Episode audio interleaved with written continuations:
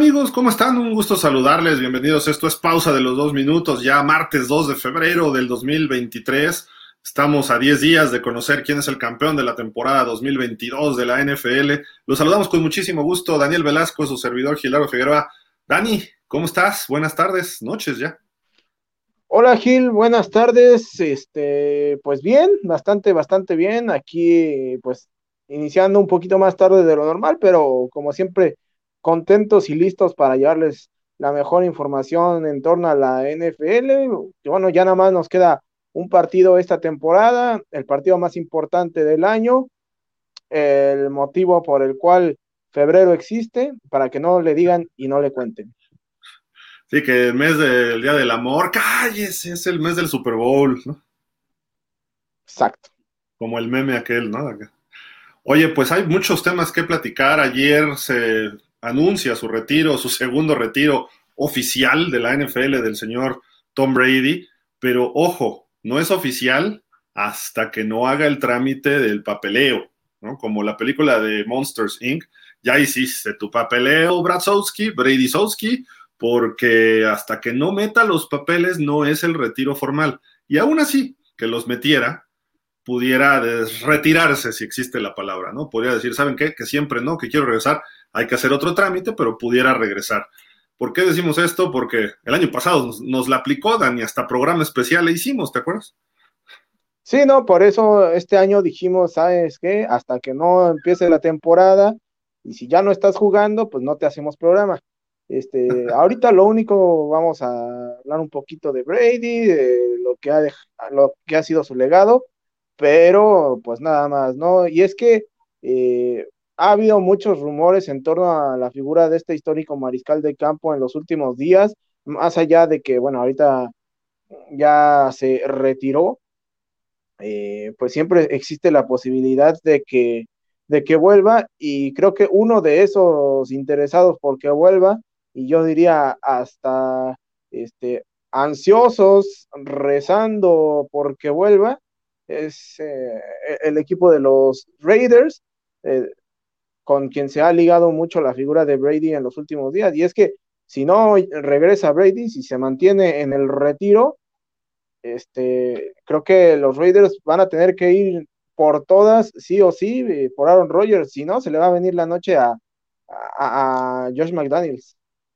Sí, sí, sí, sí, creo que por ahí. hoy hubo rumores, ¿no? Precisamente de lo de Rodgers, porque Davante Adams ahí posteó algo en sus redes sociales pero bueno, eso ya es tema que platicaremos cuando toquemos lo de los Raiders, porque hoy hay que platicar de, eh, ya se hizo la simulación del Madden del Super Bowl, ahorita les vamos a decir de qué se trata. Eh, hay noticias alrededor de, hay una campaña para que alguien aviente el volado inicial. También vamos a comentarles un poquito de eso.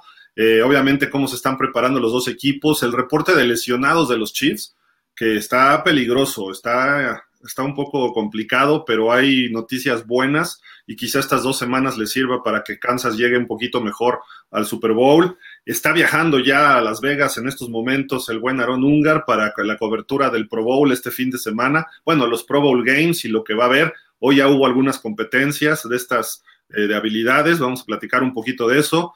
Eh, también hay unas noticias por ahí de alguien que está hablando en, en contra del NFL. Bueno, ayer habló en contra de la NFL y se le fueron encima de, mil formas. También vamos a tocar eso. Un poco la historia de los Chiefs. El martes hablamos de la historia de los Eagles en el Super Bowl. Hoy le toca a los jefes de Kansas City. Así que tenemos un programa muy, muy vasto de información. Y así va a ser de aquí hasta el Super Bowl. Va a haber muchísima, muchísima información. Pero ya lo dijiste, Dani, nos, nos pasó a torcer un poco el anuncio de Tom Brady ayer pero rápido para no meternos en más andadas. En estas épocas Brady estaba jugando sus Super Bowls, ¿no? Él jugó siempre sus Super Bowls en febrero, sobre todo cuando se jugaba en estas fechas de principios de febrero. Pero, ¿qué, deja Brady? Este, este, primer gráfico nos habla de, eh, bueno, premios de jugador más valioso de la NFL en una temporada.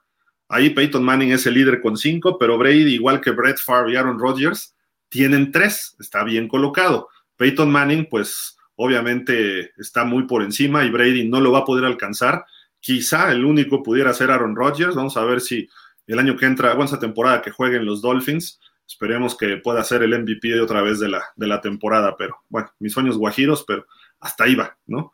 Tenemos otras gráficas, mi estimado Dani. Mira esta, por ejemplo, el comparativo con Peyton Manning, ¿no? La mejor temporada de Brady en el 2007, que quedan invictos, tuvo 50 pases de touchdown, obviamente rebasando, el, el récord primero lo tenía Marino, se lo rompe finalmente en el 2004 Peyton Manning, pero en el 2000 sí, con 49. En el 2007 viene Brady con 50, llegan al Super Bowl, llegan invictos, justamente ahí en Phoenix, donde va a ser este Super Bowl, y lo terminan perdiendo con los gigantes. Y ya varios años después, en el 2012, Manning implanta ese récord de 55 touchdowns, pero la carrera de Manning está muy recortada, no tiene los mismos años que Brady, y eso que también tuvo una carrera muy larga. Pero acá, mira, este, Dani, te dejo este siguiente para que tú puedas comentarle un poquito sus récords, ¿no? Sí, o sea, eh, por ejemplo, ahí vemos simplemente yardas por pase, eh, y esto nada más en temporada regular, eh, son 89.200, eh, superando pues por casi 10.000 a, a, a, Drew Brees, que es el segundo, que tiene poco más de 80.000, y bueno, ahí vemos eh, pases completos, 1200, eh, intentos de pase, este, 1921, eh, yardas, yardas por pase, 13400, eh, y eh, touchdowns, 88. esto en temporada, en temporada regular. Pero no, esto es solamente con. Ah, sí, perdón, esto en, play, en playoff esto, eh, esto en playoff. Y este, específicamente ya en Super Bowl son 277 pases completos, eh, pases intentados 421, en yardas por pase son 3039 y 21 touchdowns eh, solo en Super Bowl.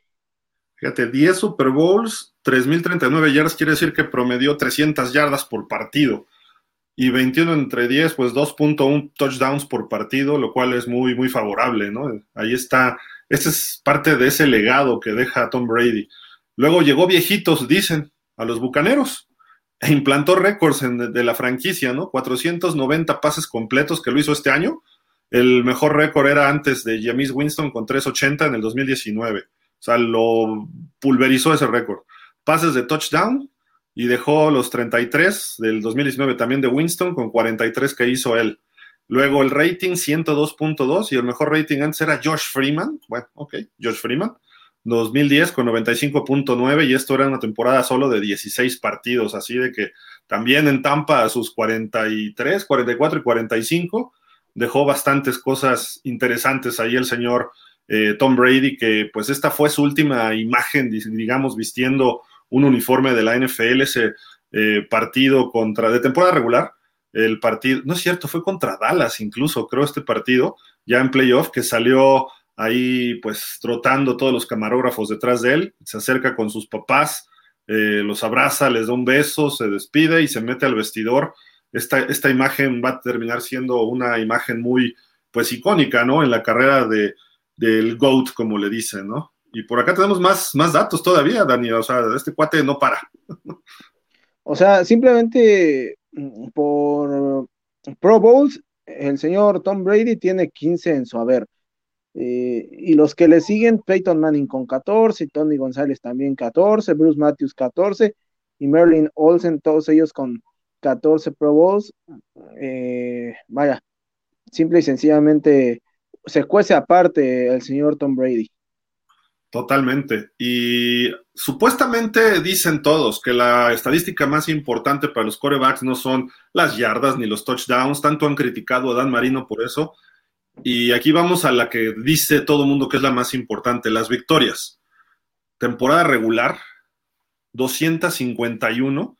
Quiere decir que son 70, casi 70 más de Brett Favre y Peyton Manning. Luego, en postemporada, 35 victorias, solamente abajo de cuatro equipos os digo, obviamente él perteneció a equipos, pero me refiero sumadas y no nada más la victoria es única del coreback, pero últimamente se le ha asignado un poco en el aspecto como si fuera pitcher de béisbol, ¿no? Entonces a, Tom Brady 35 victorias de postemporada, los Steelers tienen 36, por ahí creo que los Niners y los Cowboys también, una cosa, y los mismos Patriotas, ¿no? Pero lo, interesante es que todo el mundo dice, Joe Montana es el mejor de todos los tiempos. Joe Montana nada más ganó 16. 16 partidos de postemporada y dices, ah, caray, ¿no? Eh, y, duró considerablemente bastante para sus épocas Joe Montana, pero Brady solamente una temporada se ha perdido por lesión. Todos los demás de su carrera, la primera estaba novato y estaba Bledsoe y todas las demás, solo una de las 22 que jugó, solamente se perdió una y fue en el juego 1 o 2 de la temporada. Entonces, eh, el mayor mérito de estas victorias es primero tienes para ganar, primero tienes que estar. Y Joe Montana jugaba un año sí, un año no, lo lesionaban por aquí, eh, no acababa una temporada o no acababa un partido importante.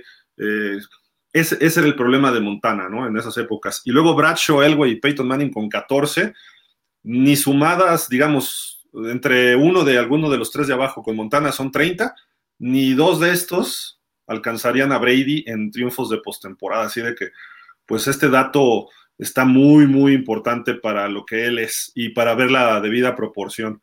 Y Dani, pues aquí, ahora sí que hay que darse pues vuelo porque no tiene marca perdedora contra ningún equipo del NFL. Sí, no, contra, contra ninguno, o sea, y bueno, creo que de aquí los que podemos ver que eran prácticamente eh, sus hijos favoritos eran los Bills y los Jets. Claro, jugaban en la misma división, pero eh, considerando, por ejemplo, la marca que tiene contra los eh, contra los Dolphins, es proporcionalmente menor el número de victorias que tiene contra, contra Miami. y, bueno, en general, que un jugador pueda dominar a todos los equipos, pues es también llamativo. Eh, los únicos que se salvan de no tener un récord negativo eh, contra Brady son los Niners y, los Seahawks, que tienen marca de 2 y 2, pero todos los demás salen perdiendo. De acuerdo. Y con Kansas, esto es temporada regular. Con Kansas sí tiene marca perdedora, pero hay que recordar que le ganó el Super Bowl y ahí se queda en 500. Igual es el caso, por ejemplo, con los Cowboys. Aquí aparece 7-0, pero perdió este último partido con los Cowboys, tiene esa victoria. Mismo caso, bueno, en Atlanta no, pero en Atlanta eh, la única victoria fue la última semana cuando ya mandaron a la banca a él y a muchos otros. Entonces prácticamente pudo haber blanqueado a varios equipos Brady, ¿no? Eh, Minnesota nunca le pudo ganar. Eh, tampoco le pudo ganar, bueno, los Patriotas un solo juego, mismo Tampa no le pudo ganar, eh, entonces ahí hay datos muy, muy marcados. el equipo que más veces le ganó fue Miami con 12 victorias. De hecho, es el único estadio que tiene marca perdedora eh, considerable. Brady anda como en punto 400 porque además casi ganaba los mismos que perdía. Eh, con Pittsburgh los trajo de hijos. Entonces, también hay que señalar algo, ¿no? Porque decían siempre, es que esos patriotas están en una división muy chafa. Pues sí, pudiera haber sido, porque fueron malos años de Buffalo, de Jets y de Miami. Pero vean, por ejemplo, los equipos importantes. Indianapolis, 12 ganados, 3 perdidos. Estamos hablando de muchos años de Peyton Manning. Pittsburgh, cuando Pittsburgh ganaba Super Bowls, 9-4. Estamos hablando de Denver también cuando estuvo Peyton Manning, 8-6. Estamos hablando de los Ravens, otro equipo que tuvo campeonato, 6-3. Y luego vámonos, con los gigantes perdió dos Super Bowls, pero cuando jugaba en temporada regular, les ganaba. Eh, San Francisco sí quedó 2-2. Eh, ¿Qué otro equipo fuerte? Green Bay, 4-3, sobre todo en las épocas, estamos hablando de los últimos 20 años. Y párenle de contar, ¿no? Quizá Filadelfia también tuvo sus momentos. Eh, Kansas, Kansas obviamente tuvo también, como decimos, en temporada regular 5-6. Entonces ahí está la, cuestión, ¿no? De este, de, este Tom Brady. Algo que creo que si ven ahí una cabra es porque en inglés le dicen go, bueno, es GOAT, y el GOAT son las iniciales de Greatest of All Time, ¿no? G-O-A-T. Entonces de ahí viene ese, ese gráfico que creo que era de CBS, que se los fusilamos, o sea, le damos crédito y simple y sencillamente nada más para mencionarlo lo que logró este, este señor. Pero para darle ya velocidad y acabar también, pues vienen más datos, ¿no? Juegos de campeonato, 16 a 7 contra Montana. Por ahí ya se le está acercando a 5 este, Patrick Mahomes. Con los que lleva hasta ahorita. Vamos a ver cómo, cómo sigue esto. Luego apariciones en Super Bowl. Duplica al mejor coreback, que se llama John Elway, que tuvo cinco. Eh, tuvo diez inicios Tom Brady, de los cuales ganó siete. John Elway nada más ganó dos. Por ahí hay varios con cuatro, ¿no? Joe Montana, obviamente está Terry Bradshaw, Roger Staubach, eh, ¿qué otro por ahí? Creo que son los únicos con cuatro.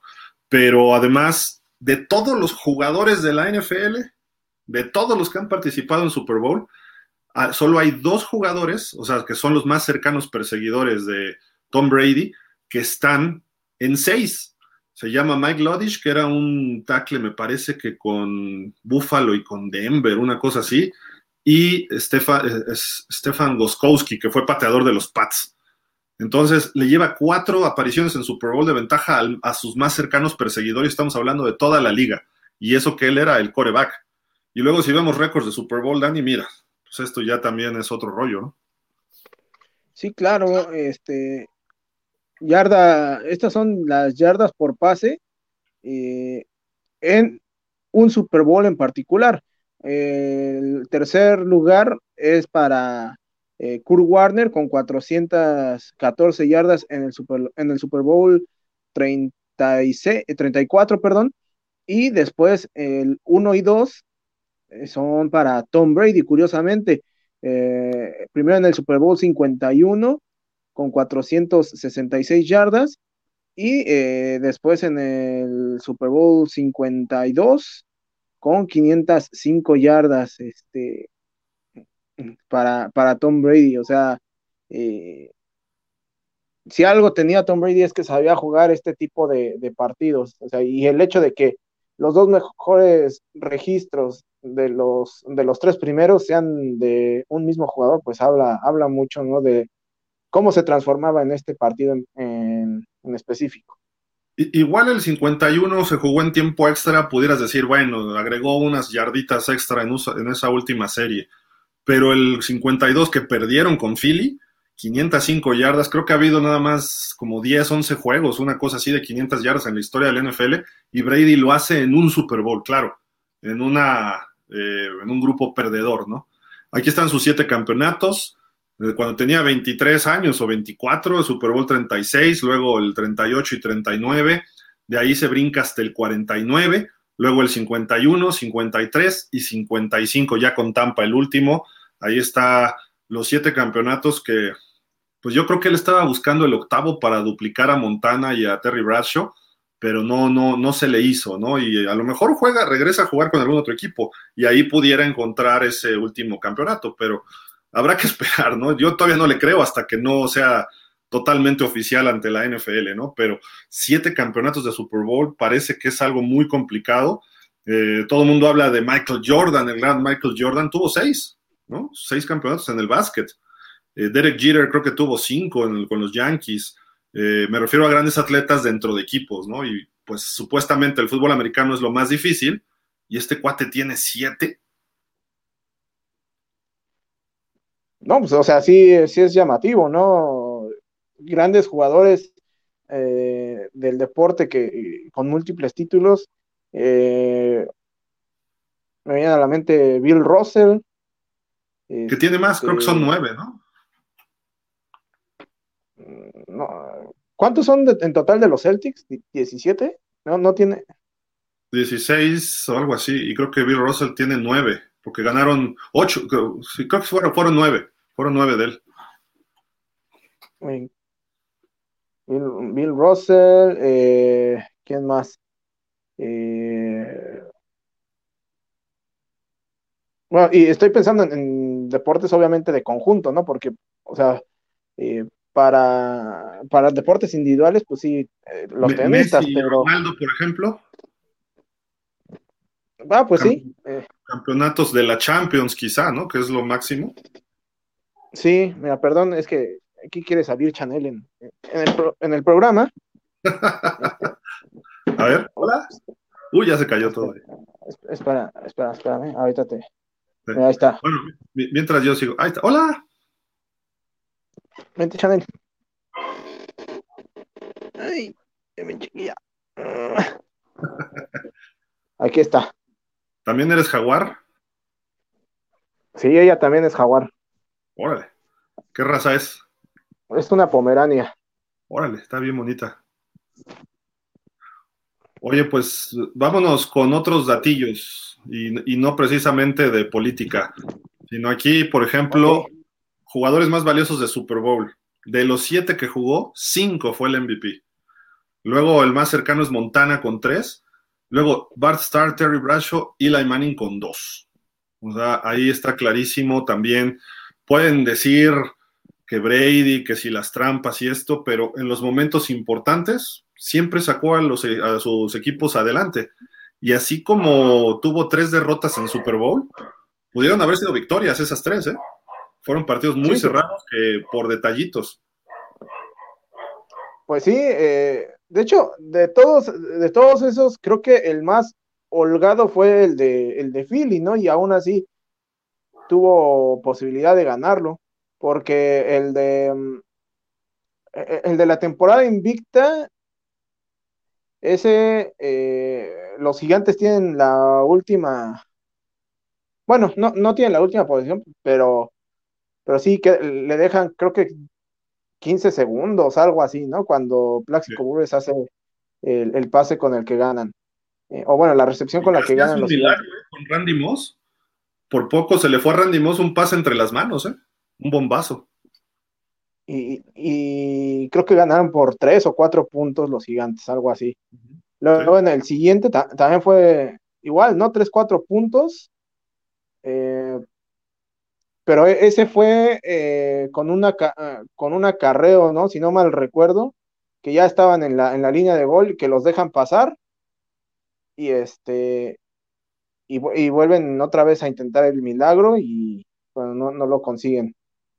Y estuvo cerca de atraparlo Gronkowski en el touchdown, ¿eh? Sí, en la última jugada, en la Eh. última jugada. Y el, el, otro que perdieron, el, el de Philly, eh, pues fue eh, por el, el fumble que provoca Hargrave, ¿no? Eh, no, fue, fue Graham. Ah, fue- O, o Graham lo recupera, ya no me acuerdo, pero sí. Entonces, pero sí, este, y ahí perdieron por ocho puntos y todavía hubo un Hail Mary, ¿eh? que también estuvo muy cerca a Gronkowski de atrapar y pudo haber sido potencialmente el empate con una conversión de dos puntos. Hubiera sido, uff, ¿no? sí, sí, sí, sí. Aunque también ganó algunos que quizá pudo haber perdido, ¿no? Eso hay que señalarlo. Sí, como, El, juga- el jugador que más ha ganado en la historia del NFL, ¿eh? 330 millones de dólares, ahí viene Aaron Rodgers. Luego está Matthew Stafford, Drew Brees, Rotlisberger, Matt Ryan, Eli Manning, Peyton, Philip Rivers y Russell Wilson. Esto es en lo que se refiere a salarios, ¿no? Nada más. Obviamente Brady tiene otros 200, 300 millones en sponsors, bueno, en patrocinios, y pues lo está esperando un contrato de 350 millones de dólares, más de lo que ganó como jugador. 350 millones de dólares con Fox para ser el analista número uno de sus partidos. Decían que incluso ahorita lo podrían llevar, pero el partido lo va a llevar eh, Greg Olsen, quien era el ala cerrada de los Panthers y de Chicago en algún momento. Él va a ser el analista del Super Bowl. Y pues bueno, ahí está nada más datos de dinero. Y aquí está las tres carreras prácticamente, si dividimos la carrera de Tom Brady. Del 2001 al 2007, Dani, 86 victorias. Ganó tres de sus, pues, Super Bowls, tres, los tres primeros, digamos. Y también creo que ahí perdió el del 2007. Pero las marcas de esa primera columna superan a muchos jugadores de Hall of Fame. sí, o sea, por ejemplo, las victorias, las 86 son más victorias que Roger Staubach. Los 197 touchdowns son más que eh, Joe Namath. Las 26 mil yardas son más que Bob Greasy y los tres títulos son más que John Elway. En la segunda Este- parte le sumas más. Mira, 74 más que Kurt Warner. eh, victoria, 195 touchdowns, superando a Ken Stabler. 26.800 yardas más que Bart Starr. Y esto es del 2008 al 14. Un título más de lo que logró Dan Marino, ¿no? Sí, y, ya en la última parte de su carrera, del 2015 eh, a, a este año, o bueno, al año pasado, 91 victorias, que son más que Otto Graham, 257 pases de touchdown, que son más que Troy Aikman, 35.956 yardas, que son más que Terry Bradshaw, y tres campeonatos más que Peyton Manning. Y eso que nada más son periodos eh, cortitos de su carrera, ¿no? Entonces, ahí está, eh, como consistencia, como eh, triunfador sin duda, y cualquiera de esas tres carreras, es más, nada más con uno de esos rubros sería suficiente para verlo en el Salón de la Fama, y sobre todo con un triunfo de Super Bowl por ahí y todo, ¿no? Entonces, hay que empezar a reconocer a Tom Brady lo que ha hecho. Podrán decir el asterisco de los balones desinflados y lo que quieran, pues sí, pero aquí ya esto posteó ayer el Salón de la Fama. Te esperamos, Tom Brady, ya eres elegible para el 2028. Yo me atrevería, Dani, a decir que no sé si todavía sigan los reglamentos del Salón de la Fama, pero al tercer año pudiera entrar al Salón de la Fama como una excepción. Eh, eso, el último que yo sé que ocurrió eso fue Don Shula. Se retira en el 95 y en el 97 entra, o sea, después de dos años prácticamente, ¿no? Eh, creo que Tom Brady pudiera ser esa excepción. Entonces, vamos a ver qué, pasa con el Salón de la Fama. No sé si siga esa posibilidad, pero si alguien lo merece, sería él. Eh, y si no, te esperas y va a entrar con JJ Watt, imagínate. No, bueno, y si al final la diva de divas también decide retirarse, imagínate. O sea, ¿quién? El señor Rogers. Y si se retira Tua, ah, no, ¿verdad? No, no, perdón, perdón, me, patiné. Ah, perdón.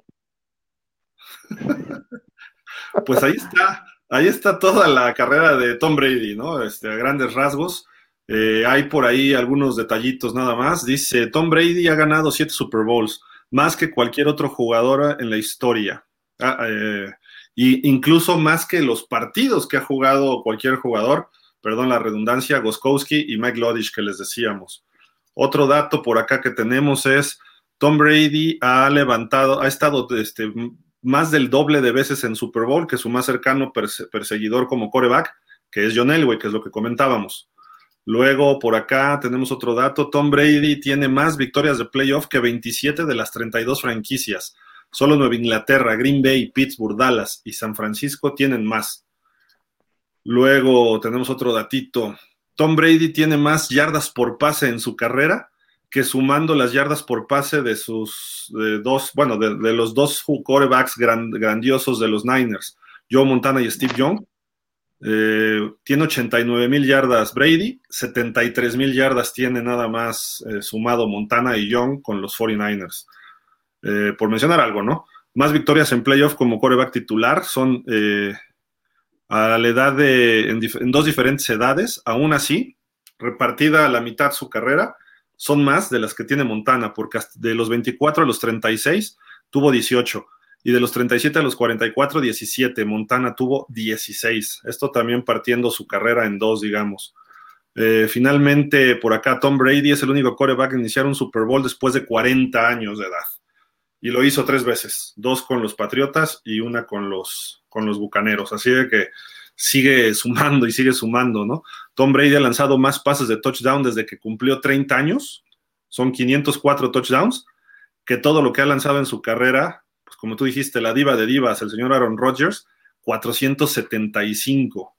Y eso que Brady de los 30 a los 45 lanzó 504. Eh, si no queremos ver esto, bueno, podemos odiarlo, podemos adorarlo, como sea, ¿no? Pero eh, Brady, entre el primer Super Bowl y el último Super Bowl que fue hace dos años de los de Brady, Troy Polamalu fue reclutado, jugó 12 años y fue inducido al Salón de la Fama. Nada más para que vean la proporción de, carrera ¿no? y de durabilidad que tuvo Tom Brady. Pues no sé si quieras agregar algo más de Brady, ya le haremos sus especiales cuando sepamos que sí no va a regresar a la NFL, pero eh, sin duda son números muy difíciles de, alcanzar. ¿Qué, ¿Qué, te gusta? para que el más cercano perseguidor actual y que tiene posibilidad este año de aumentarle es Patrick Mahomes, que ya ganó un Super Bowl, llegue a siete victorias, por lo menos tienen que pasar otros seis años para que igualen a Brady y eso ganando los seis seguidos este, para Mahomes, ¿no? Sí, o sea, algo que también luce muy difícil, este, sobre todo por, la dinámica de la liga, ¿no? Cómo se reestructuran los equipos, eh, lo difícil que es mantenerse para los mismos precisamente por lo del tope salarial.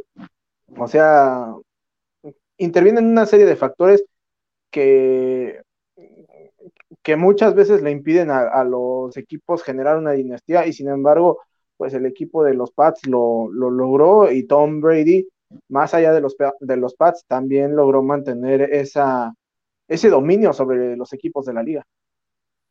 Sí, impresionante sin duda alguna, aunque no le vayan a, a los equipos en que estuvo Brady, va a ser algo difícil de alcanzar. A ver si Burrow, a ver si Mahomes, a ver si Trevor Lawrence, eh, por lo menos, es más, para que alcancen a un Montana y a un Terry Bradshaw, para empezar ya perdió un Super Bowl Mahomes, ¿no? Eh, quizá pudiera llegar a esos niveles Aaron Rodgers, que ganara tres de sus últimos cinco o seis años que pudiera jugar, eh, llegaría a cuatro Super Bowls ganados. pero aún así, como ahora está muy repartido todo el, pastel entre varios corebacks, quizá veamos que se repartan también así los Super Bowls en años próximos. Eh, me, gustaría, he, visto que dicen, se acabó una era con la salida de Brady. Pues todavía sigue Rodgers, ¿no? De esa era. Es el único, ¿no? Todavía, porque ya se fue Breeze, Rotlisberger, Manning, los dos Mannings, Philip Rivers, que aunque no ganó Super Bowls, ahí estuvo peleándoles y tantán, ¿no? Sí, porque incluso de los, digo, sacando obviamente a Rodgers de la ecuación, de los corebacks más viejitos, o sea, eh, Matthew Stafford es del 2009, ¿no? Si no mal recuerdo que llegó a la liga. Este, de ahí, ¿quién más? Eh, Matt Ryan, 2008. Matt Ryan. Eh, y Matt Ryan, digo, también ya está muy, muy de salida. Eh, um, Russell Wilson, quizá.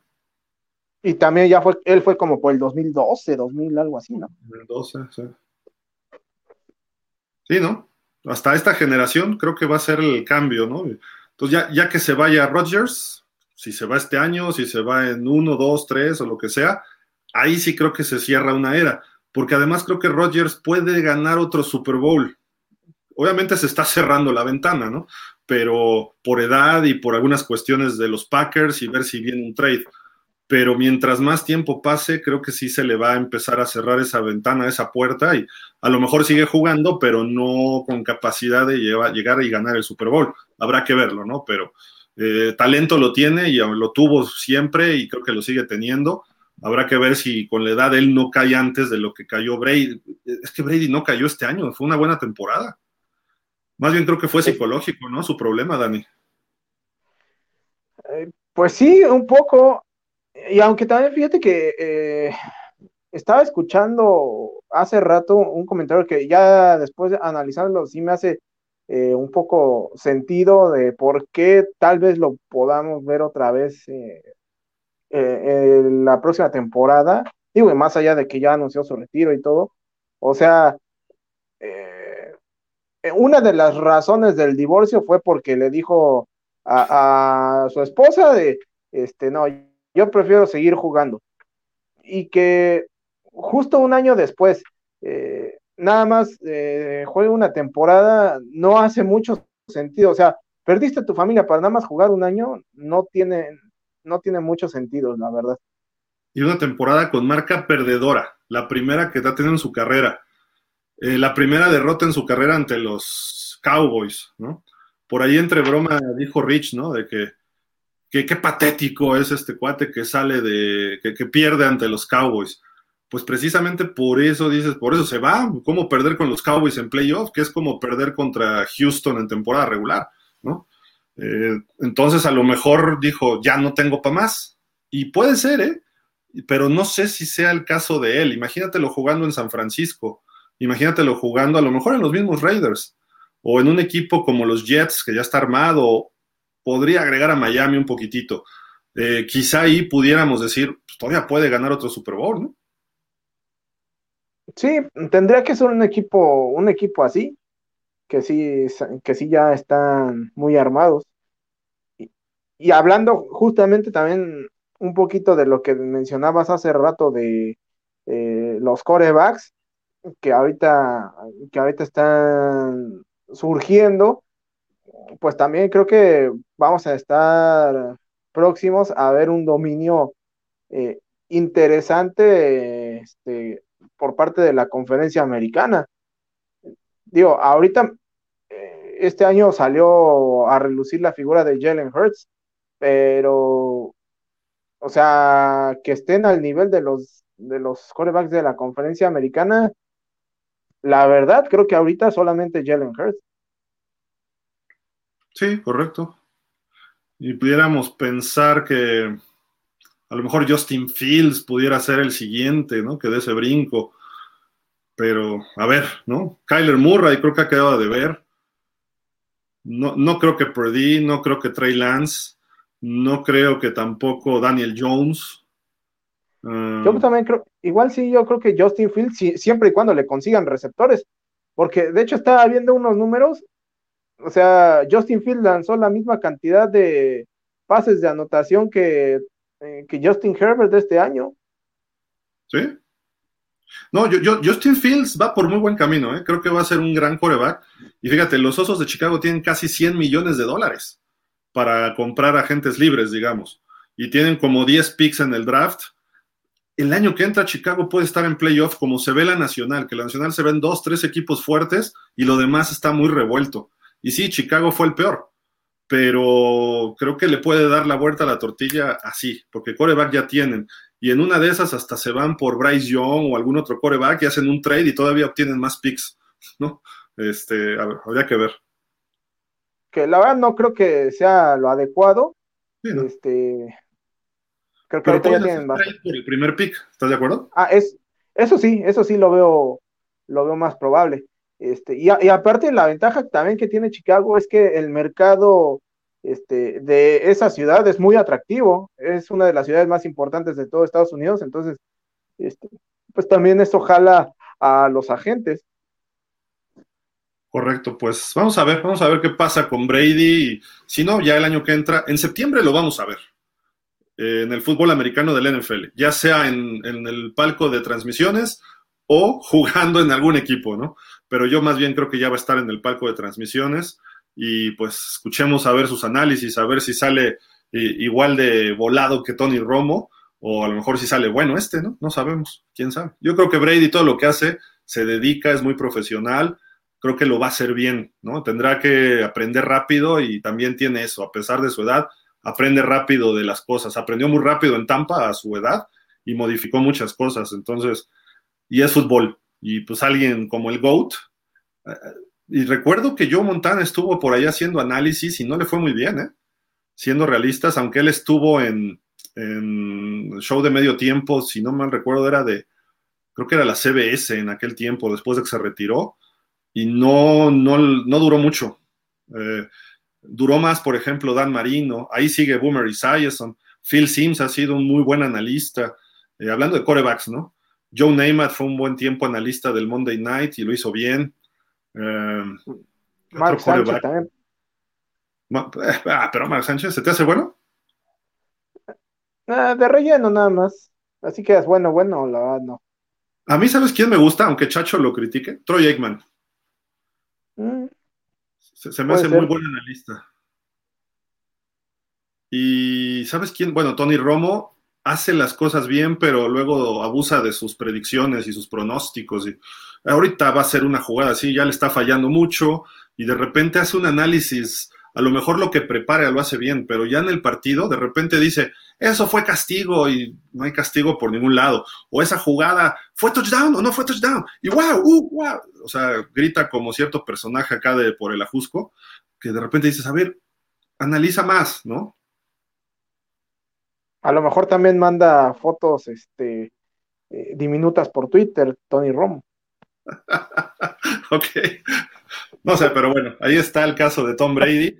Y oye, pues tenemos el cuarto Super Bowl que se va a realizar en, las, en, el Valle de Phoenix. El primero fue el Super Bowl 30, ya hemos hablado de él. El último que ganaron los Cowboys fue la temporada 95. Este juego fue por ahí de finales de enero del 96. Le ganó Dallas a Pittsburgh 27-17. Luego vienen dos donde apareció Tom Brady, y parecía que iba a perder los dos, si no es que Pete Carroll le echa una manita, ¿no? Por ahí, pero el 42 lo pierde, la temporada invicta, se quedó ahí, fue su única derrota ante los gigantes, y el 49, esa jugada al final que mandan, pierden 28 perdón, ganan 28-24 a los Seahawks y él termina siendo el más valioso con cuatro pases de touchdown. Y pues este año eh, va a ser el Super Bowl 57. Los últimos tres ya han sido en el estadio, el State Farm, eh, ahí de, no es en Phoenix, es en Glendale, que está un poquito más al norte. El primero fue en Tempe, que tampoco es Phoenix, está un poco más al sur, pero es el Valle de Phoenix que le llaman y ahí están, ahí juegan los Cardenales, en estos estadios han jugado y ahí va a ser el próximo, de, este domingo en 8 va a ser el Super Bowl entre los Chiefs y los Eagles. Que por cierto, Dani, pues hay algunas cuestiones que parecen favorecer a los Eagles. Digo, para todos aquellos que creen en esas cuestiones que, de coincidencias y etcétera, pues ahí está, ahí están los, los datos, los datos no mienten, ¿no? Ahí está. En el 17, los campeones y los que pueden ser en el 22. Pues sí, eh, de la NBA ganaron los Warriors eh, y este año volvieron a ganar, eh, bueno, en el 2022 volvieron a ganar los Warriors. En, en el béisbol, la Serie Mundial la ganaron en aquel momento los Astros. ¿Quién perdón? Esta temporada. no, bueno. Este, y esta temporada se volvieron a robar la señal de los Astros. ¡Oh, qué la... Y este, em, y en el 2017, pues el señor Nick Foles eh, le quitó el título a Tom Brady y vamos a ver ahora si Jalen Hurts puede hacer lo mismo, pero ahora sobre Patrick Mahomes. Pues será, imagínate que se dé otra vez que gane Filadelfia, qué coincidencia, ¿no? Sería muy, pues muchos van a decir el sospechosismo y ahorita vamos a hablar un poquito de eso. Eh, todos estos que ven aquí, esta, esta listota de corebacks o de MVPs, mejor dicho, porque no todos son corebacks, eh, han sido los MVPs de, diferentes temporadas y han llegado al Super Bowl. Algunos no llegaron al Super Bowl, pero viene una maldición desde todo este milenio de que el MVP no puede ganar el Super Bowl. El favorito número uno ahorita es Mahomes para ser el MVP y pues todo indica que pudiera eh, tener oportunidad de ganar, pero si vamos a la maldición, el último que fue MVP de la temporada y ganó el Super Bowl fue Kurt Warner, la temporada 99. Y fue MVP del Super Bowl y fue MVP de la temporada, ganaron el Super Bowl, tiró 400 yardas, etcétera. Y pues desde entonces ha habido jugadores como Marshall Falk, Rich Gannon, eh, Peyton Manning, eh, varias veces Peyton Manning, obviamente, la Danian Tomlinson, algunos ni llegaron al Super Bowl, ¿no? Les, les comento. Eh, ¿Quién es este hombre de acá? Eh, Brady, obviamente, cuando lo ha ganado nunca, nunca ganó el Super Bowl. Rodgers, eh, Matt Ryan, que estuvo, eh, el que estuvo más cerca, ¿no? 28-3 y lo dejó ir. en fin, pues ahí hay bastantes ejemplos. Mismo Patrick Mahomes, Lamar Jackson ni siquiera llegó. Mahomes tampoco, llegó hasta el año siguiente. Rodgers, los últimos dos años que fue MVP, pues se quedó en la final de conferencia, ¿no? Entonces, esto parece favorecer salvo que ganara el MVP Jalen Hurts, parecería favorecer a los Eagles, ¿no? Eso es lo que este, dice esta estadística, ¿no? Pero pues también siempre hay una eh, algún momento en el que se rompe y pues pudiera ser que, sea este año. Aunque siendo honestos, creo que los Eagles tienen un equipo más equilibrado que los, eh, que los Chiefs. Ahora, hay otro factor que este sí favorece a los Chiefs. Y se llama el Madden, el jueguito Madden. Ya hizo su, simulación del Super Bowl y terminan ganando los Chiefs. Miren, aquí está la imagen de esa simulación. Eh, aparentemente Mahomes y los jefes salen avante, ganan el partido 24-11. Eh, lo curioso es a quién ponen de jugador más valioso, a Nick Bolton, el linebacker de los Chiefs, porque por ahí tienes, no me acuerdo si es un fumble o una intercepción, pero lo, destacable es que de repente los Chiefs toman una ventaja 14-0 y empieza a tratar de remontar Filadelfia en la primera mitad y se van al medio tiempo 14-11, según este, perdón, 14-3 al medio tiempo y en el tercer cuarto logran un touchdown los Eagles y con la conversión se ponen 14-11, pero ahí viene Mahomes otra vez, mueve el equipo, logran otro touchdown y se ponen 24, 21-11. Y finalmente ahí viene después una eh, intercepción de Nick Bolton cuando ya quedan 3-11 del cuarto cuarto, que da un gol de campo a favor a los, a los jefes. Y pues ya no puede hacer nada los, los Eagles. Se quedan en la yarda 1 y también viene una intercepción ahí a, Jalen Hurts por parte de, eh, no me acuerdo quién fue el que ponen aquí, pero tiene un gran partido Mahomes que sin duda, no sé si tú lo veas así, Dani, pero creo que para que los Chiefs puedan ganar, Mahomes tiene que tener un partido espeluznante, ¿no? Pero el jueguito Madden ya dijo, y el jueguito Madden los últimos dos años ha acertado al ganador, que fue los Rams y antes Tampa. Sí, eh, aunque bueno, creo que aquí también se la voló en, la diferencia. Yo la verdad no veo un juego tan disparejo. Eh, creo que va a ser un partido donde el equipo que gane lo va a hacer por máximo cinco puntos, o sea, y eso eh, ya viéndome este muy exagerado. Yo creo que va a ser un juego muy cerrado e insisto, para mí eh, llega en mejor momento Filadelfia. Sí, de acuerdo. 24-11 dijo el Madden. Vamos a ver, a lo mejor se cumple. Habrá que, esperar, ¿no? Y empezará la. Eh, la pregunta es: si lo gana el Super Bowl Patrick Mahomes, ¿ya podríamos empezar a decir que sí es el mejor coreback de los jóvenes en activo? Yo creo que yo creo que ni siquiera necesita ganarlo, ¿no? O sea, de los corebacks jóvenes, eh, o sea, con creces ha demostrado que es el mejor.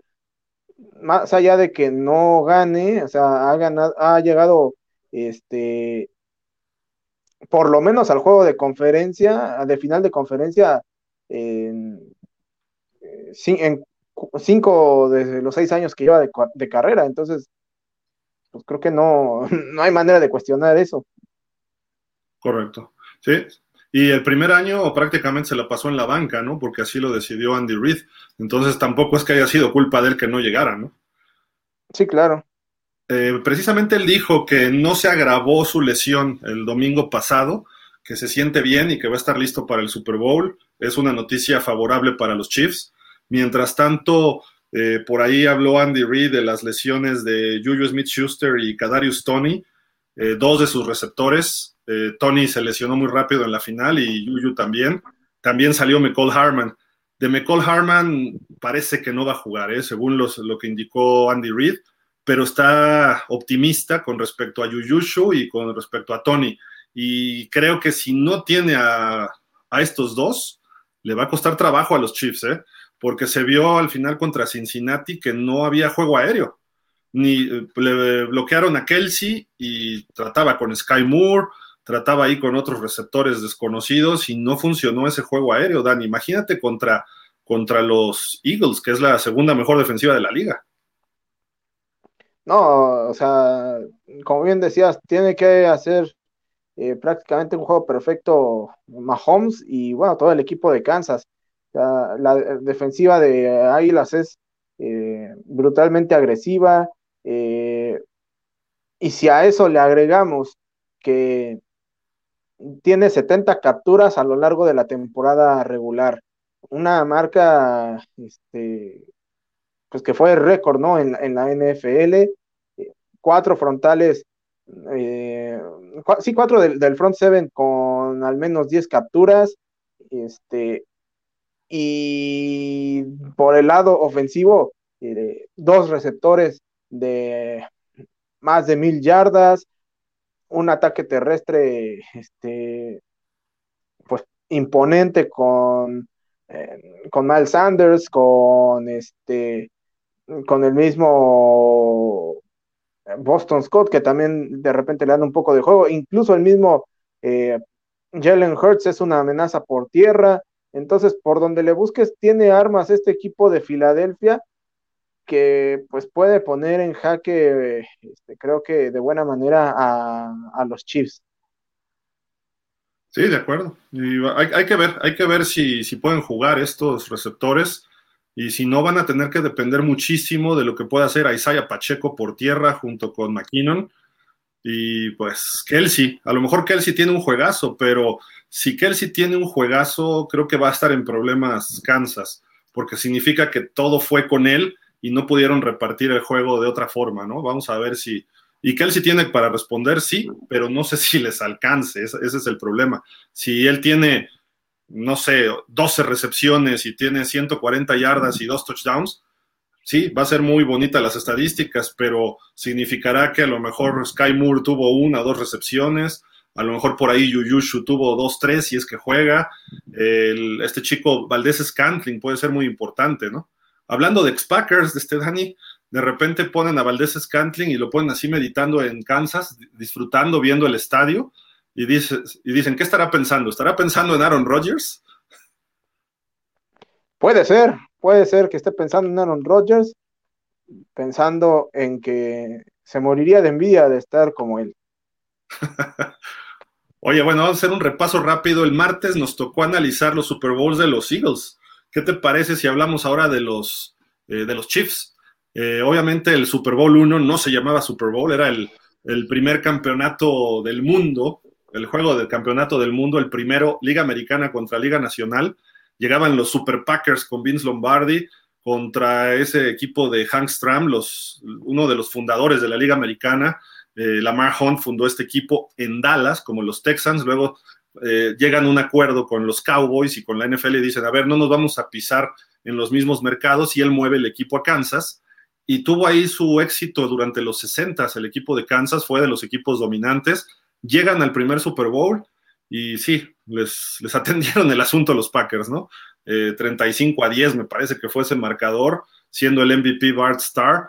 Vince Lombardi no permitió ni que respiraran los Chiefs, aunque Len Dawson era un super pasador adelantado a su época, era un coreback que tenía mucho talento y ahí lo vemos en pantalla, eh, lanzaba de una forma ejemplar, no pudo, porque Green Bay era un equipo hecho y derecho, mi estimado Dani, y pues no, pudieron en ese primer campeonato del mundo AFL contra NFL, pero tendrían otra oportunidad más tarde los, los jefes. Pues sí, eh, que fue en el Super Bowl 4, en el Super Bowl 4 cuando enfrentaron a los Vikings y bueno, en aquella ocasión pues sí los Chiefs eh, sacaron el partido y de esta manera consiguieron su primer título eh, en la historia, ¿no? El problema es que después ya se tendrían que aguantar un buen rato. De, hecho, este Super Bowl fue el último, o sea, ya se llamaba Super Bowl, pero fue el último que se jugaron las ligas separadas. Vendría la unión ya de la NFL y a partir del 71, la temporada 71, ya jugarían como una NFL integrada y el Super Bowl fue Dallas contra Baltimore que Baltimore era del NFL y pasó junto con Pittsburgh y Cleveland a, la americana. Pero este fue el último y el año anterior había ganado la americana, que le había dado un coraje tremendo a Vince Lombardi, que hubiera ganado Joe Namath y los Jets, así como a mí también, yo creo. Pero a final de cuentas, le, el equipo de Kansas fue el segundo y muy merecido, además, un Super Bowl que barrieron a los vikingos. Eh, le, le, cobraron el karma porque Lamar Hunt y toda la liga americana quedó medio medio dolido con los vikingos, porque los vikingos iba a ser el octavo equipo de la Liga Americana, y como había hecho también una solicitud para entrar a la vieja NFL, a la hora de la hora dijo, me voy para allá. Y la NFL le dijo, perfecto, pero tú no vas a entrar en el 60 porque ya tenemos un equipo nuevo que es Dallas, entrarás en el 61. Entonces, en la, en la Liga Americana veían a los vikingos como el equipo traidor. Y se enfrenta Kansas, Lamar Hunt, su equipo, contra estos vikingos, y le ganan 23-7, los dominaron. Eh, fue como que muy karmático y muy eh, pues representativo para en esos momentos ese Super Bowl y además los pusieron 2-2 y con eso se permitió más de que la NFL y la Liga Americana se pudieran unir, ¿no? Eso ocurrió en el 70. Bueno, era temporada 69, este Super Bowl fue a principios del 70. Entonces, perdón, este fue, sí, a principios del 70 y pues a partir de ahí se, empezó a, ver la NFL como la... No es cierto, esta fue la temporada 70 y el Super Bowl fue a principios del 71. Y a, a partir de ahí se empezó a ver la NFL ya unificada como la conocemos, ¿no? Entonces también Kansas fue un factor importante para este aspecto. Además del nombre de Super Bowl, es por el, uno de los hijos de Lamar Hunt. No sé si fue Clark Hunt, el que está actualmente dirigiendo el equipo, porque tenía una super pelota, entonces le decían la Super Bowl. Y cuando había reuniones de la NFL y la AFL, dijo Lamar Hunt, oigan, ¿por qué no le ponemos el Super Bowl? Total, está el Orange Bowl y el Rose Bowl que se juegan desde hace mil años, vamos a ponerle el Super Bowl. Y les gustó a todos y desde ahí surgió el nombre de Super Bowl. Y tuvieron que pasar 50 años, Dani, hasta que llegó Mahomes y Andy Reid, ¿no? Sí, y ya en aquella ocasión, eh, pues ya Mahomes y compañía se encargan de derrotar a los Niners en un partido que pues le costó bastante a, los Chiefs. De hecho, faltando algo así como seis minutos, por ahí así, los Niners eh, tenían pues prácticamente el partido controlado, pero de repente Mahomes sacó un bombazo este, de esos que solo él sabe, encontró a Tyreek Hill, puso en posición eh, de zona roja, si no mal recuerdo, a, los Chiefs y a partir de ahí es que eh, regresan prácticamente en el partido.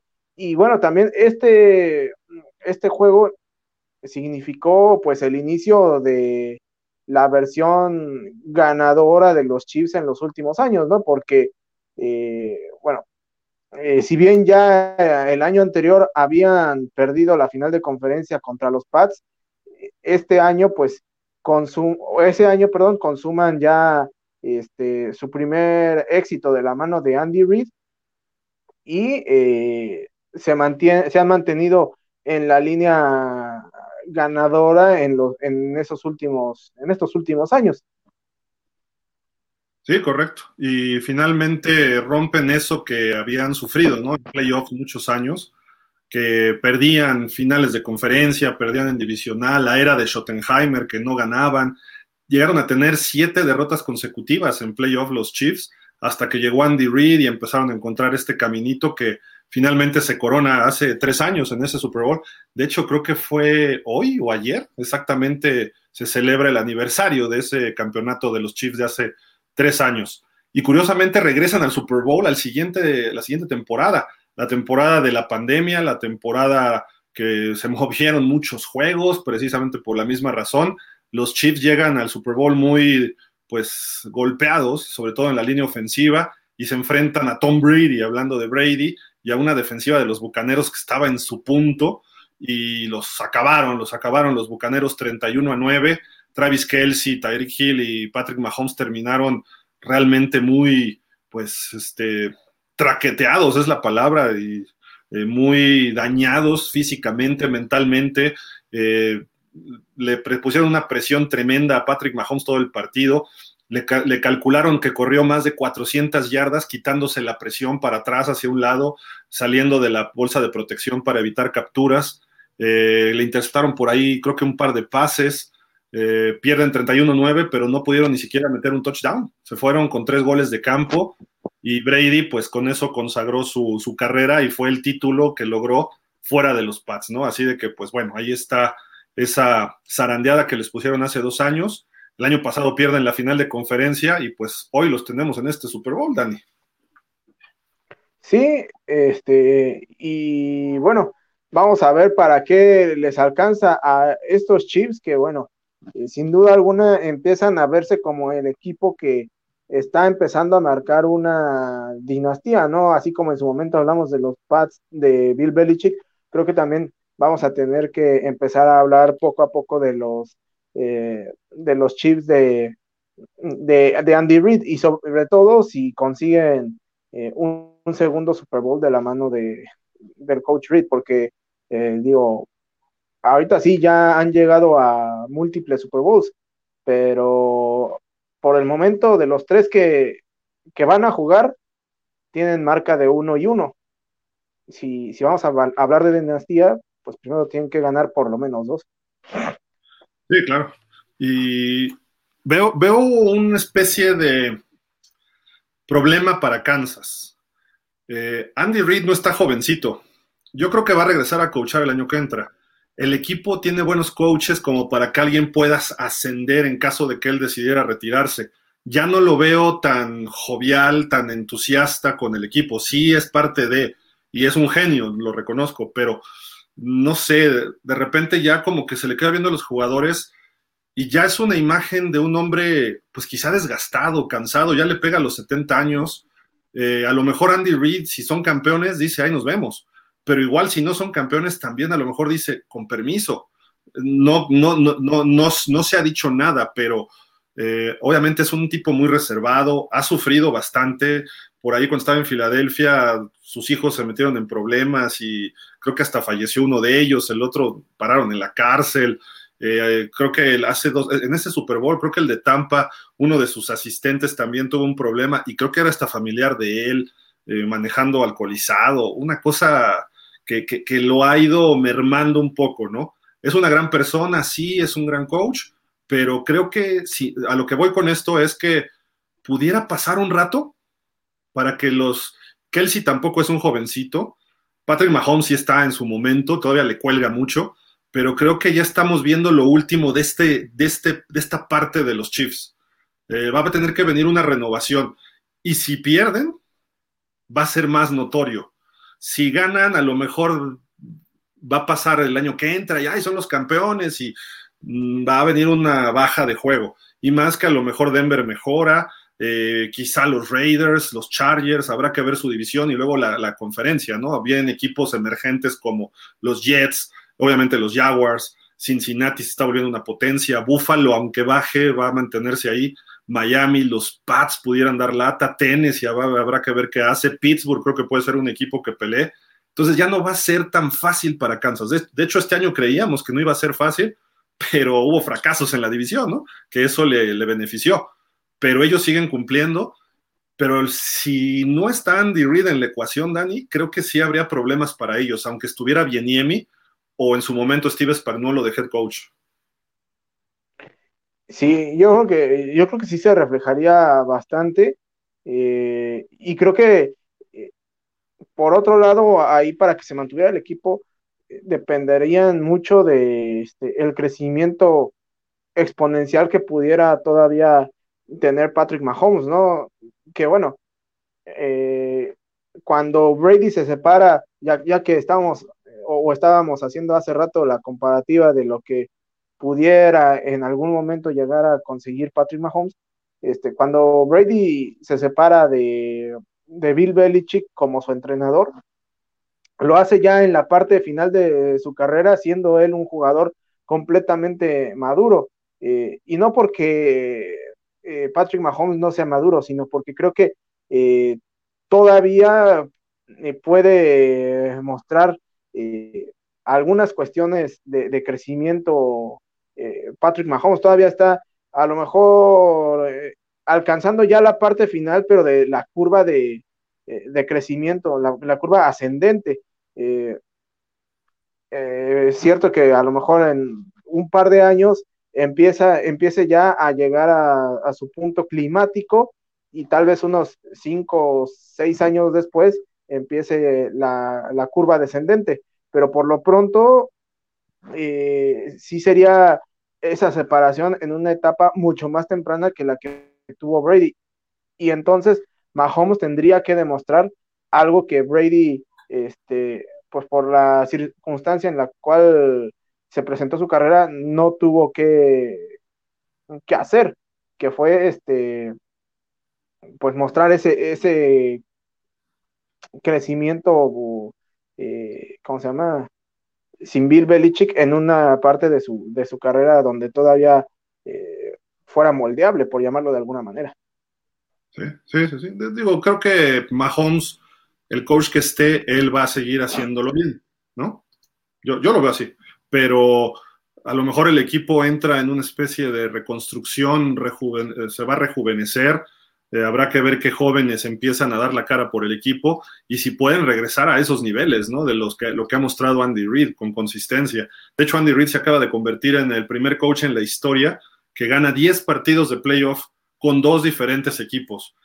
Hizo 10 victorias con Filadelfia y llegó a 10 con Kansas. Entonces, saquemos de esa ecuación a Andy Reid y no lo sé, Steve Spagnuolo como head coach le fue mal. Eric Bieniemi, por alguna razón, no lo han contratado como head coach. Y pueden decir que es aspecto de discriminación, pero no lo veo así. Yo creo que le falta todavía desarrollar algo y pensar en que venga alguien de fuera, a lo mejor Matt Nagy, que ya fue coach también con Chicago, pero no sé si, si le tengan esa confianza los, la familia Hunt, ¿no? A alguno de estos tres. Obviamente tendrían que ir primero internamente con alguno de ellos, pero ver alguna opción fuera, ¿no? Estamos adelantándonos, pero repito, si son campeones, pudiera ser el último juego de Andy Reid, sí, sí lo creo. Sí lo creo porque ya no es, no es lo mismo que antes, ¿no? Pero esperaremos a ver qué. Ojalá y por los Chiefs, que por lo menos esté coachando unos dos años más y todavía esa ventana pudiera quedar abierta. De cualquier forma, creo que si no es ahora para los Chiefs, pudiera pasar un rato en lo que volvieran a estar peleando estos niveles. Kelsey, repito, no está jovencito y hay varios jugadores que, pues Juju Smith Schuster no es lo que se espera. Valdés Scantley es un receptor de, complemento. Tienen muchos novatos, sobre todo en la defensiva, incluso Isaiah Pacheco, y va a ser un equipo que dé lata, esté quien esté de coach, incluyendo Andy Reid, pero no lo veo ya tan sólido como en otras épocas, ¿no? Y ya no, van a perder esa experiencia y eso sería un factor importante, pero bueno. No sé si hay algo más, ah, sí hay algo más, este Dani, del Super Bowl. Pues hay una petición en change.org de Amber Smith, eh, quien se quiera agregar, está solicitando a través de esta petición que la señora Kelsey, la mamá de Jason y de Travis, la señora Donna Kelsey, lance el volado del partido. O sea, en honor a sus hijos que están los dos ahí, creo que los dos son capitanes.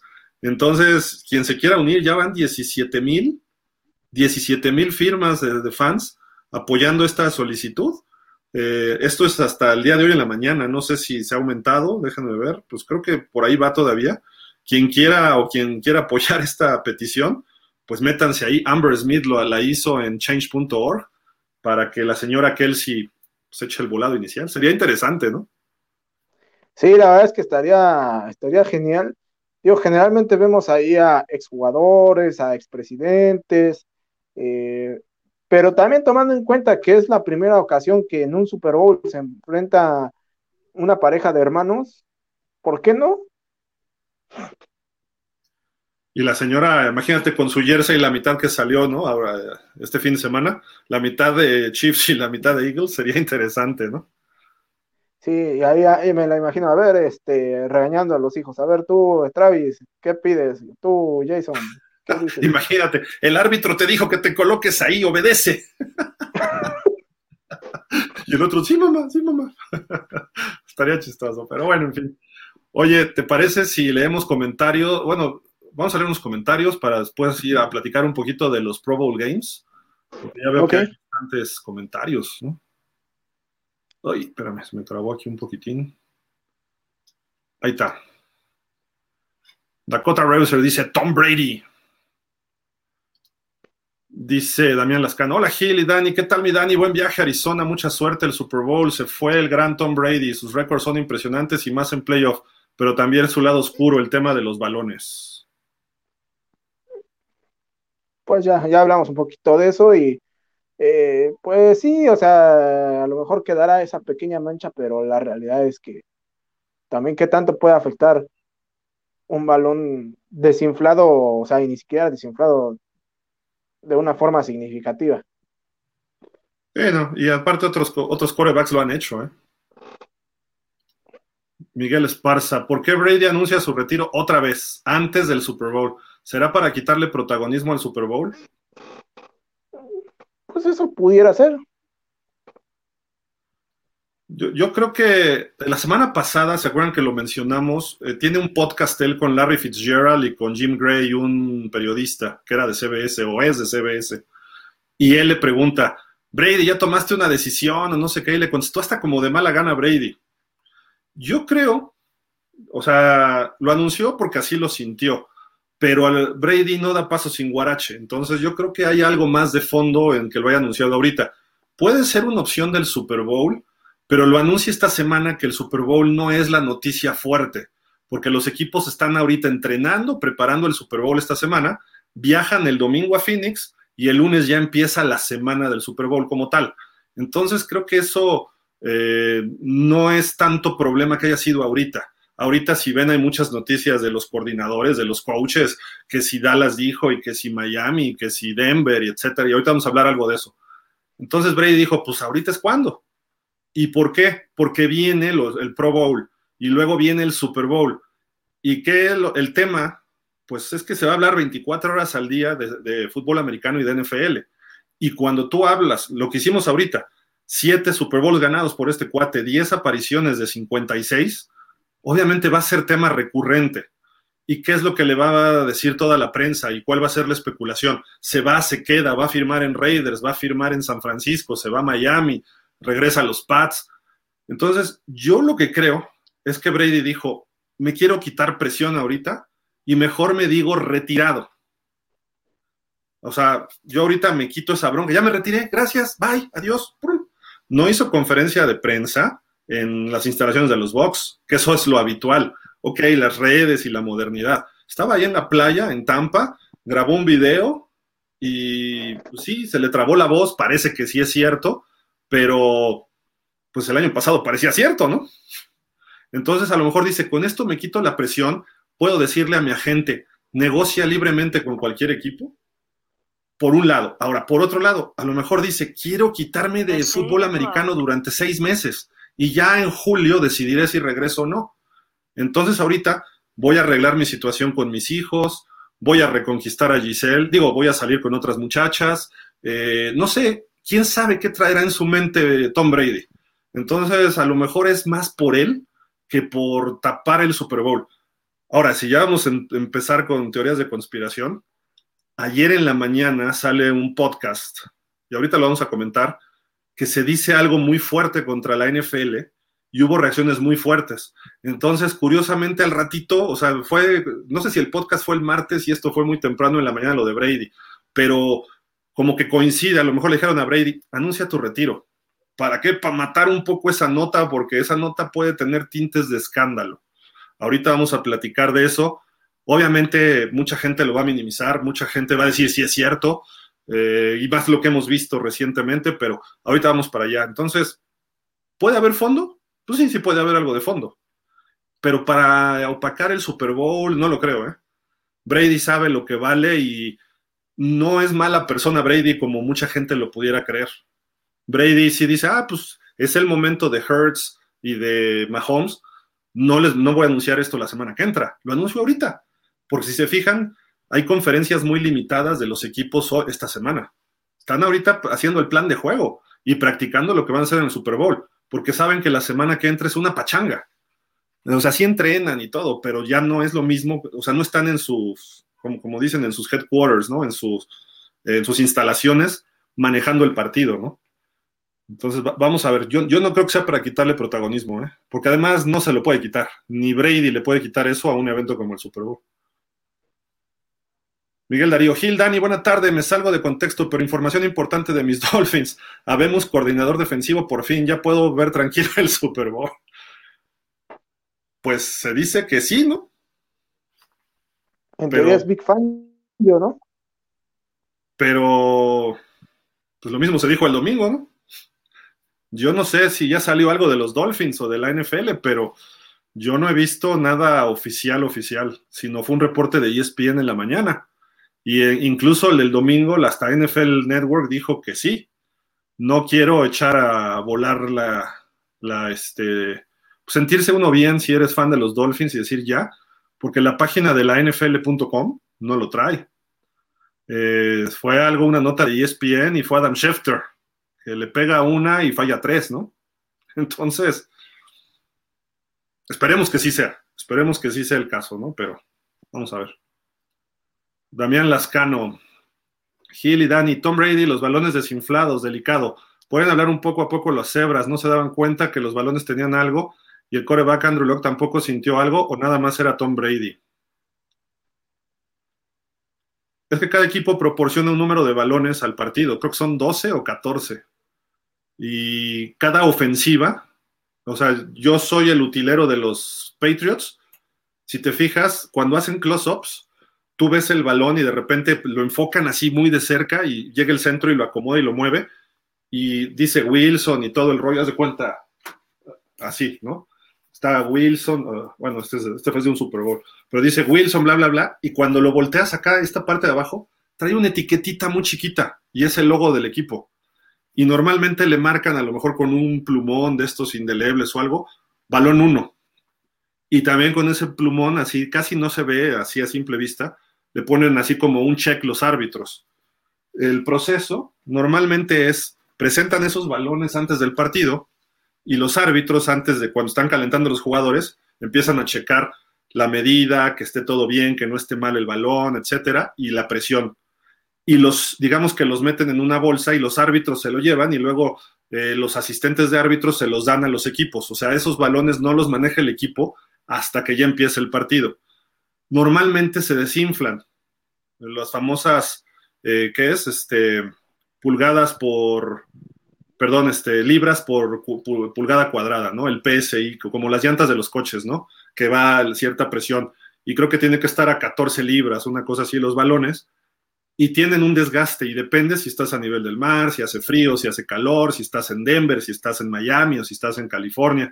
Todo eso varía y hay un desgaste y se vuelve a hacer al medio tiempo esa revisión. Entonces, son los mismos balones y los árbitros revisan los de los Pats y los de los Colts. Entonces, cuando llega la ofensiva, hay un cambiadero de balones y llega el balón de los Pats cuando va, Brady y, la ofensiva. Cuando viene Andrew Locke en esa final, vienen los balones de los Colts. Así es como se maneja. Creo que en el Super Bowl también, también es igual. Y de hecho hubo varias pruebas en el Super Bowl ese año de que los jugadores de Seattle levantaban el balón y lo, apretaban. Y el que se dio cuenta en el tercer cuarto fueron defensivos de los, de los Colts, ¿no? Que apretaron el balón ahí en la línea de golpeo y dijeron, ah, sí, este balón está, está, no, está bien inflado. Se lo dan al árbitro y los revisan y estaban algunos como en 12, eran de, de 14 o 12 balones, había como 3 o 4 que estaban abajo de 13. Y dicen, es muy raro, ¿no? El problema no es tanto lo que pase en el campo de juego, sino que después Brady destruí mi celular, ¿no? Que es donde estaban los mensajes de texto, ¿no? Todo eso se empezó a complicar después en la investigación. Entonces, y muchos corebacks, Drew Brees, este, fue, si no mal recuerdo, Rotlisberger, uh, varios apoyaron a Brady, dijeron, a todos nos gustan los balones de cierta forma, como diciendo, sí, nosotros pedimos que los desinflen o que los inflen más o lo que sea.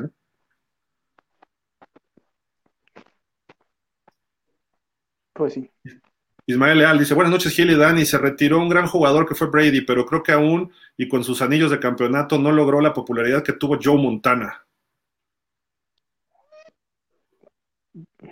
Bueno, ahí sí no sé. Yo creo que igual y hasta la, la supera, ¿no? Porque aparte, la época en la que este eh, fue, ¿cómo se llama? Nota Brady fue en una época en donde las telecomunicaciones y las redes sociales obviamente tenían, tienen un mayor impacto de lo que le tocó en su momento a, Joe Montana, ¿no? Donde pues el amo y señor eran radio y televisión.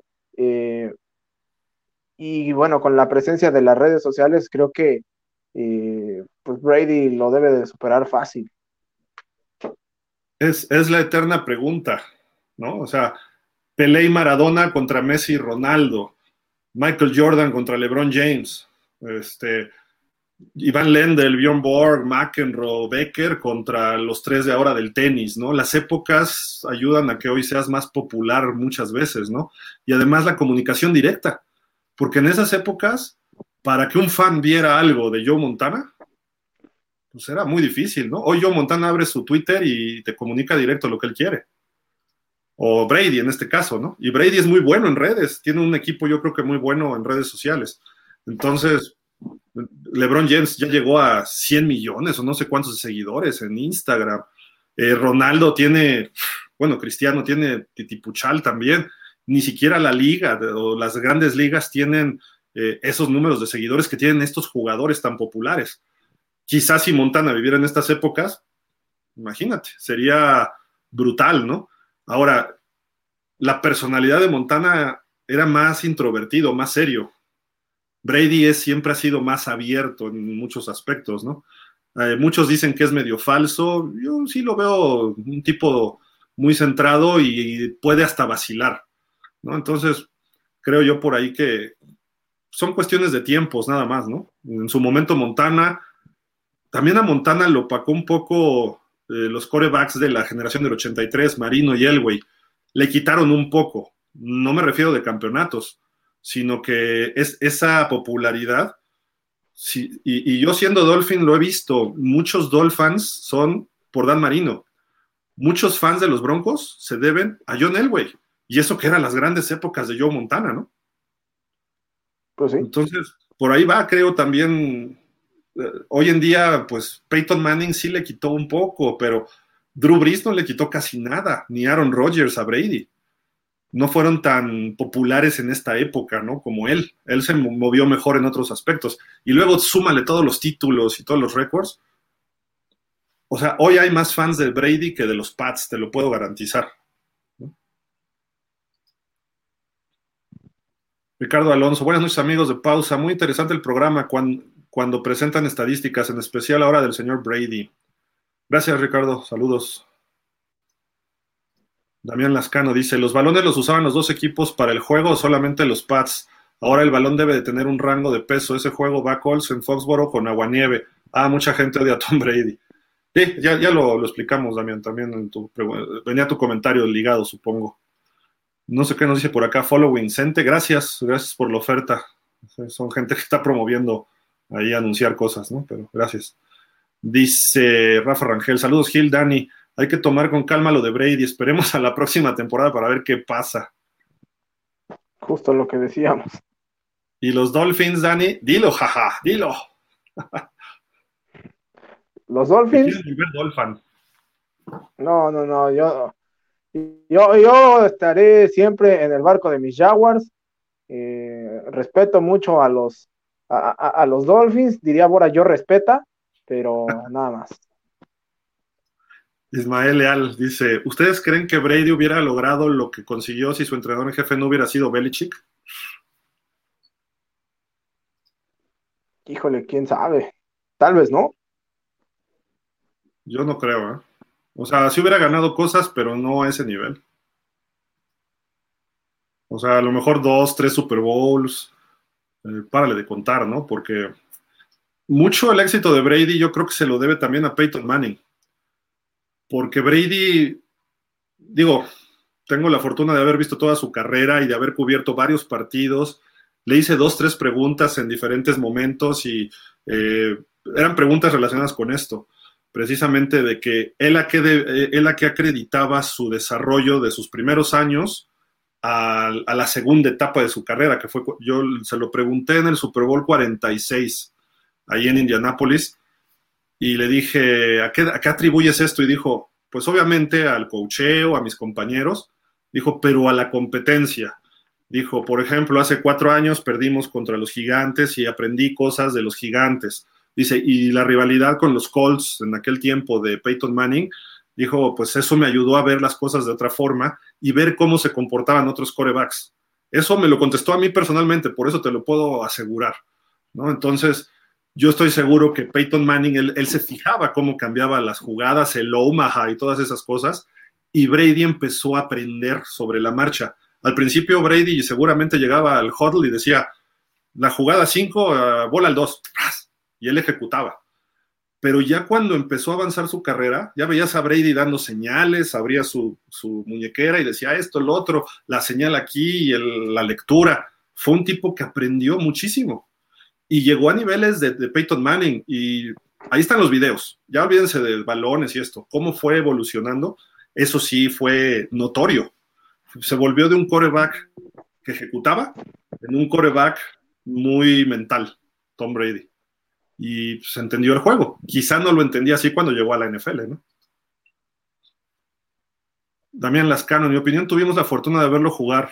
Hoy estaba viendo la final de conferencia contra jefes en tiempo extra. Tiene tercera y diez, tres veces. Hace el primero y diez. Dos pases con Edelman y el otro con Gronkowski. Sí. Sin duda. Dice Drazen Spinochenko, saludos muchachos, lo que me gusta es que mis delfines fue el equipo que más maltrató a Tomasito. Sí. Miguel Darío Pérez, por Dios, Brady es el mejor de lo mejor, pero Miami es su apá. Dice Miguel Esparza, Brady jamás tendrá el cariño unánime que tuvo el gran Montana. Tampoco tuvo el cariño unánime. ¿eh? Los Cowboys no, lo, no les gustaba, pues les, les quitó su, su dinastía. Eh, los gigantes lo odian. Los Redskins lo odian. Los Osos de Chicago lo odian. Y te puedo decir que en Miami no apreciamos a Montana así como todo mundo. Mucho menos Cincinnati y mucho menos Denver. Ya te hablé como de 6, 7 equipos, ¿no? Entonces, así como que una cosa es reconocerle y otra cosa es así de que, ay, el cariño, pues no, yo no le tenía cariño a Joe Montana, ni tampoco a Brady. Y ya comparando sus carreras, pues Brady creo que pues todo el mundo lo odia parejo, en eso sí estoy de acuerdo, ¿no? Pero pues eso te ganas cuando eres muy bueno. ADP 10, todavía me acuerdo de Steve Mariucci diciendo cómo, está flaco, que no se le veía nada de talento, puede tener más corazón que cualquier coreback que puede, que puede haber seleccionado en la NFL. Sí, correcto. Y se llevó a un tal Carpacci o Carpacci o algo así, un apellido medio raro. Ismael Leal, les, les, menciono dos jugadas que le ayudaron en conseguir un campeonato, un pase que logró atrapar a Edelman y con eso empezó la remontada ante los Falcons. Sí, correcto, en el Super Bowl, ¿no? Drazen Spinochenko. De hecho, Miami le aplica la delfina con 7 segundos. Y para remachar, Miami causó el divorcio entre él y los Pats cuando Fitzmagic fue, la casa, fue a la casa zorrita de Foxboro y con ello perdieron la localía en playoffs. Y ¡sasá, Pascual! De ahí ya se vino la decadencia de los Pats, o sea, el fin de esa dinastía. Miguel Darío Pérez dice, perdón, mi no supuestamente es el deporte más difícil y no menosprecio ningún deporte, pero nomás con el factor lesiones y lo competitivo de la liga es mi punto de vista. Yo sé que los demás deportes tienen su chiste, simple opinión. Es, lo que dije, es lo que dije. Ah, dices, no supuestamente. Yo digo, supuestamente lo que se dice coloquialmente, ¿no? Pero para mí yo creo que sería más difícil el hockey sobre hielo, ¿no? No sé. De entrada te tienes que parar sobre patines y recibir golpes a más velocidad todavía, pero no sé si tú lo veas así, Dani. Pues pudiera ser, digo, y además este si no te estampan contra el acrílico, eh, te tienes que andar ahí peleando con el este con el rival, o sea, sí estaba también rudito. sí. Digo, obviamente es de los más complicados y además todo el mundo dice, por ahí hay muchos pleitos, ¿no? Entre la gente del soccer y del americano. Se enojan los del fútbol, del soccer, porque dicen los del americano pamboleros acá en México, ¿no? Pues es que ni siquiera saben su historia. Los primeros que hicieron el fútbol en México era gente que se dedicaba al pan, o sea, panaderos. Entonces, por eso le dicen el pan ball. Y fueron los ingleses en Pachuca y tenían este tipo de, inversiones, etcétera, y empezaron a hacer este, estas cuestiones. Eh, no es despectivo, deberían sentirse orgullosos. ¿Por qué? Porque es el origen de su deporte en México. Pero bueno, eso es aquí localmente. Ya hablando a nivel general, pues hemos visto a Brady estar con Cristiano Ronaldo y eh, no sé, y viceversa, ¿no? Luego viajan a Estados Unidos y Brady recibe, es más, Brady recibió a la selección mexicana alguna vez en Foxborough. Se tomó fotos con el Piojo Herrera, si no me recuerdo. Entonces, yo creo que no debe haber un choque de, deportes. Y hablar de complejidad, dicen mucho los futboleros que es un deporte de brutos. Y contestan los del americano. Es un deporte de brutos que los brutos no pueden jugarlo. Y entonces empieza el problema yo sí digo que es más complejo, por ejemplo, el americano y el base, que más el americano, que el soccer y el básquet. El soccer y el básquet sí necesitas unos fundamentos, pero después ya necesitas, eh, puedes ganar con un solo jugador, puedes ganar con Messi un campeonato mundial, o puedes ganar con LeBron James unas finales del NBA, o con Stephen Curry. En el fútbol americano, Brady solo no ganó nada. Cuando no tuvo equipo, no pudo. Mahomes cuando no tuvo equipo perdió un Super Bowl. Entonces, eh, tiene que ser más en equipo y tiene que ser más coordinado y tienes que saber más. Cada jugada tiene 10, 15 lecturas distintas y 10, 15 lecturas que tienes que hacer 10, 15 cosas distintas de acuerdo a la señal que te da o tu centro o tu coreback o a lo mejor un receptor. Y eso estamos hablando de cada posición. Entonces hay unas variables tan impresionantes que tienes que lidiar primero con el miedo de las lesiones. Luego tienes que lidiar con un jugador que es de tu mismo nivel porque está en la NFL o a lo mejor es hasta mejor que tú. Luego tienes que lidiar con el factor del público. Tienes que escuchar las señales que te dan, pensar y razonar mientras está ocurriendo eso, mientras te estás dando decates a cada rato. No es como el boxeo, que sí tienes que razonar, pero te calientas y le pones un derechazo al otro y ya con eso. Aquí no. Aquí no nada más basta con que le pongas un buen golpe, un bloqueador a alguien. Tienes que razonar y que sea de acuerdo al reglamento, si no, pregúntale a Cincinnati. Entonces, hay factores extra que sí te hacen pensar más. En el fútbol y en el básquet puede volverse más instintivo. Con Jordan ganaron seis campeonatos, sí, hasta que tuvo algo de apoyo. Pero sin él, sin ese apoyo, los Bulls eran un buen equipo porque Jordan era un fenómeno. O LeBron James hace a los maletas Cleveland Cavaliers, los lleva hasta finales de la NBA por un solo jugador. Entonces, ¿tú crees que Brady llega a Miami y automáticamente Miami llega al Super Bowl? No. O Rodgers, no, necesitan que todo cuaje. Lo que ganaron en Tampa tuvo mucho mérito lo que hicieron los Bucaneros hace dos años. Entonces, creo que por ahí va. No sé si tú opinas lo mismo, Dani. Yo sé que tú eres más de fútbol también. Entonces tú puedes opinar un poquito más al respecto. Yo no, yo no veo el pleito entre un deporte y otro, simple y sencillamente creo que sí es más complejo el americano. Sí, no, o sea, es que además cada uno tiene eh, su encanto, tiene su, su parte atractiva, tiene sus, sus pros, sus contras, como absolutamente todo. Eh, y al final de cuentas, digo, si se practica pues con el afán ya sea de eh, entretenerse, de llevar una vida sana, etcétera. O sea, eh, no veo por qué no puedan coexistir como este pues como dos actividades, ¿no? Al final de cuentas, el, el, fin último del deporte es eh, tener mente sana, cuerpo sano, ¿no? Entonces, ¿para qué estar creando ese tipo de rivalidades absurdas eh, cuando no, creo que no vienen al caso? Hubo una ocasión que fueron, no me acuerdo, creo que fue Chad Johnson, viajaron a Inglaterra y llegaron a las instalaciones del Chelsea porque ahí entrenaban algunos equipos cuando iban a los juegos estos internacionales y hasta comentó en una conferencia y dijo, ¿saben qué? Yo he jugado algo de fútbol, me voy a venir a jugar aquí vean los coches que están estacionados, Ferraris, Lamborghinis y cosas así. Dice, aquí, aquí está todo esto, y dice, el fútbol, no me arriesgo, etcétera. También depende de cada persona, ¿no? De si quieres que te lesione. O sea, lo dijo de entre broma y cierto, ¿no? Pero, pues es que el fútbol es más popular. El fútbol americano es el deporte nacional ahorita en Estados Unidos. Desde los años 70 tomó ese primer puesto y no lo ha perdido. El soccer en Estados Unidos está en un quinto lugar muy bien colocado y de ahí difícilmente va a pasar. A lo mejor rebasa al hockey, ¿no? Pero ni al base ni al básquet va a rebasar nunca, o por lo menos no en un corto plazo. Eh, y creo que el soccer en todo el mundo, pues obviamente es, es importante. Y tan es así que Estados Unidos ya hizo una Copa del Mundo y va a ser otra, que nos invitó, ¿no? A México, pero es de ellos, ¿no? Entonces, sí, es la realidad. Y, y, su equipo ha sido pues hasta mejor que nosotros, ¿no? Sí, sí, o sea, porque al final de cuentas Estados Unidos ha sabido trabajar de mejor manera este, los, la, estructura para desarrollar de mejor forma el, deporte.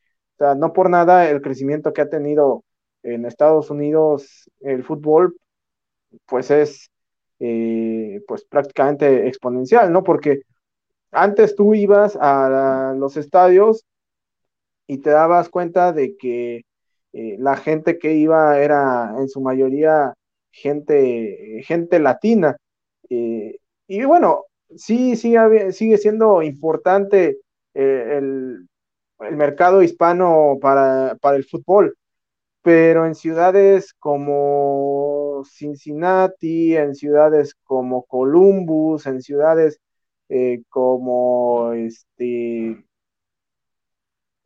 como eh, Seattle, que están lejos de la frontera con México, eh, es mayormente la población local la que llena los estadios. Y bueno, específicamente, eh, por ejemplo, en Columbus es probablemente el, el deporte más, más, seguido, ¿no? Al menos hablando de los, de los profesionales, porque pues, digo, en Columbus está así la Universidad de Ohio, bueno, de Ohio State, pero, pero no es, no es, no es profesional. Entonces, este, de deportes profesionales, Columbus, lo que tienes es el fútbol y, todos los eh, partidos está lleno el estadio. Entonces, eh, sí, sí es como importante el hecho de que un equipo que no está eh, en una ciudad fronteriza o cercana a la frontera con México,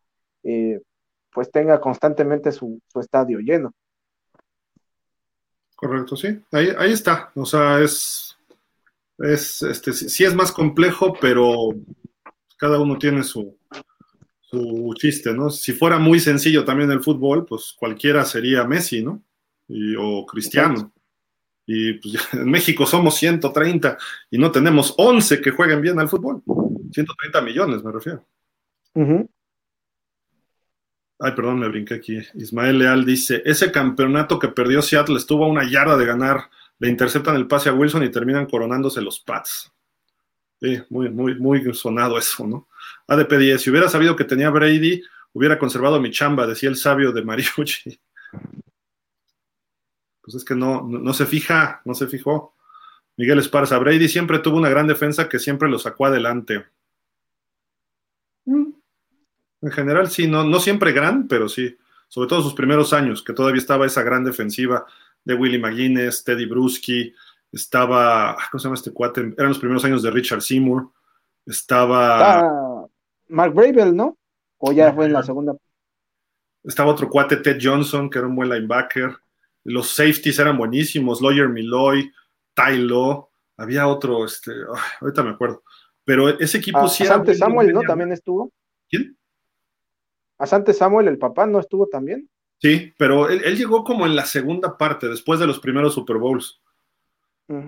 Eh, pero sí había un equipo ya armado desde Parcells, ¿eh? Como 10 años antes ese equipo lo fue armando Parcells. Y cuando llega Belichick después, ahí ya quedó listo. Y Brady fue la cereza en el pastel. Y al principio, repito, sus primeros Super Bowls no fue, el primero no fue tan bueno como los otros y fue mejorando Brady cada año. Y hasta el último año que vimos con Tampa esta temporada, Brady sigue mostrando cosas de mejoría, o sea, eso es lo impresionante de él. Ismael Leal, no minimizo lo hecho por Brady, pero contó siempre con grandes equipos que lo respaldaban, hasta con Rampa le armaron un equipazo. Yo difiero contigo brutalmente, Ismael. O sea, así de negro y blanco. Tú dime sinceramente de los 21 años o 20 que estuvo con los Pats, Tom Brady, ¿cuántos Hall of Famers va a haber de esos equipos? ¿Está Tylo? Está Richard Seymour, que estuvo un rato, después terminó en los Raiders. ¿Y quién más?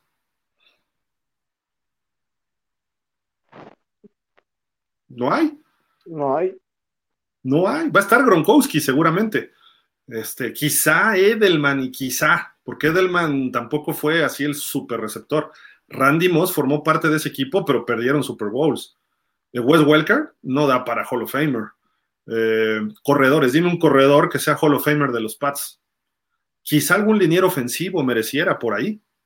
Quizá.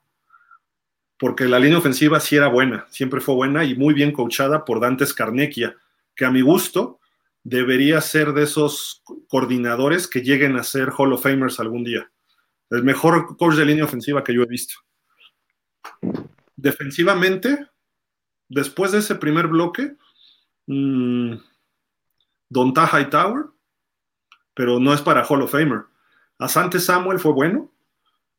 Eh, los hermanos McCurdy, buenos, nada del otro mundo.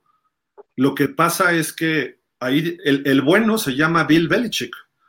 Eh, es lo que hacía. Bill Belichick es un Don Shula moderno. Hacía que sus jugadores promedio jugaran a otro nivel más arriba y siempre estuvieran brincando. Eso es lo que tiene Belichick, es un coach muy a la vieja guardia. Eh, Don Shula podía tomar un jugador X y decías, este jugador pues ni titular, y en Miami era titular y funcionaba. un, no sé, vamos a pensar en un uh, Jay Brophy, que fue un primer pick, pero que Kimbo Camper, eh, Joe Rose, Jimmy Céfalo, que no eran tan atléticos, etcétera, y funcionaban. Eso potencialo acá en, en Foxboro. El Patriot Way funciona por eso, no es por un solo jugador. El jugador era Brady y alrededor de él le surtían. Porque si hubiera sido así de Hall of Famers, no les hubiera durado la dinastía. ¿Cómo le vas a, ¿Qué le pasó a los Rams en un año a otro? Ya hay tope salarial, no puedes mantener a todas las estrellas. ¿Cuántas estrellas han pasado por los Pats en estos 20 años? Es más, creo que había más estrellas en los Bucaneros en estos 2, 3 años de Brady que en todos los 20 años de los Pats. No sé tú cómo lo veas, Dani, pero esa es mi impresión de ese equipo de los Pats.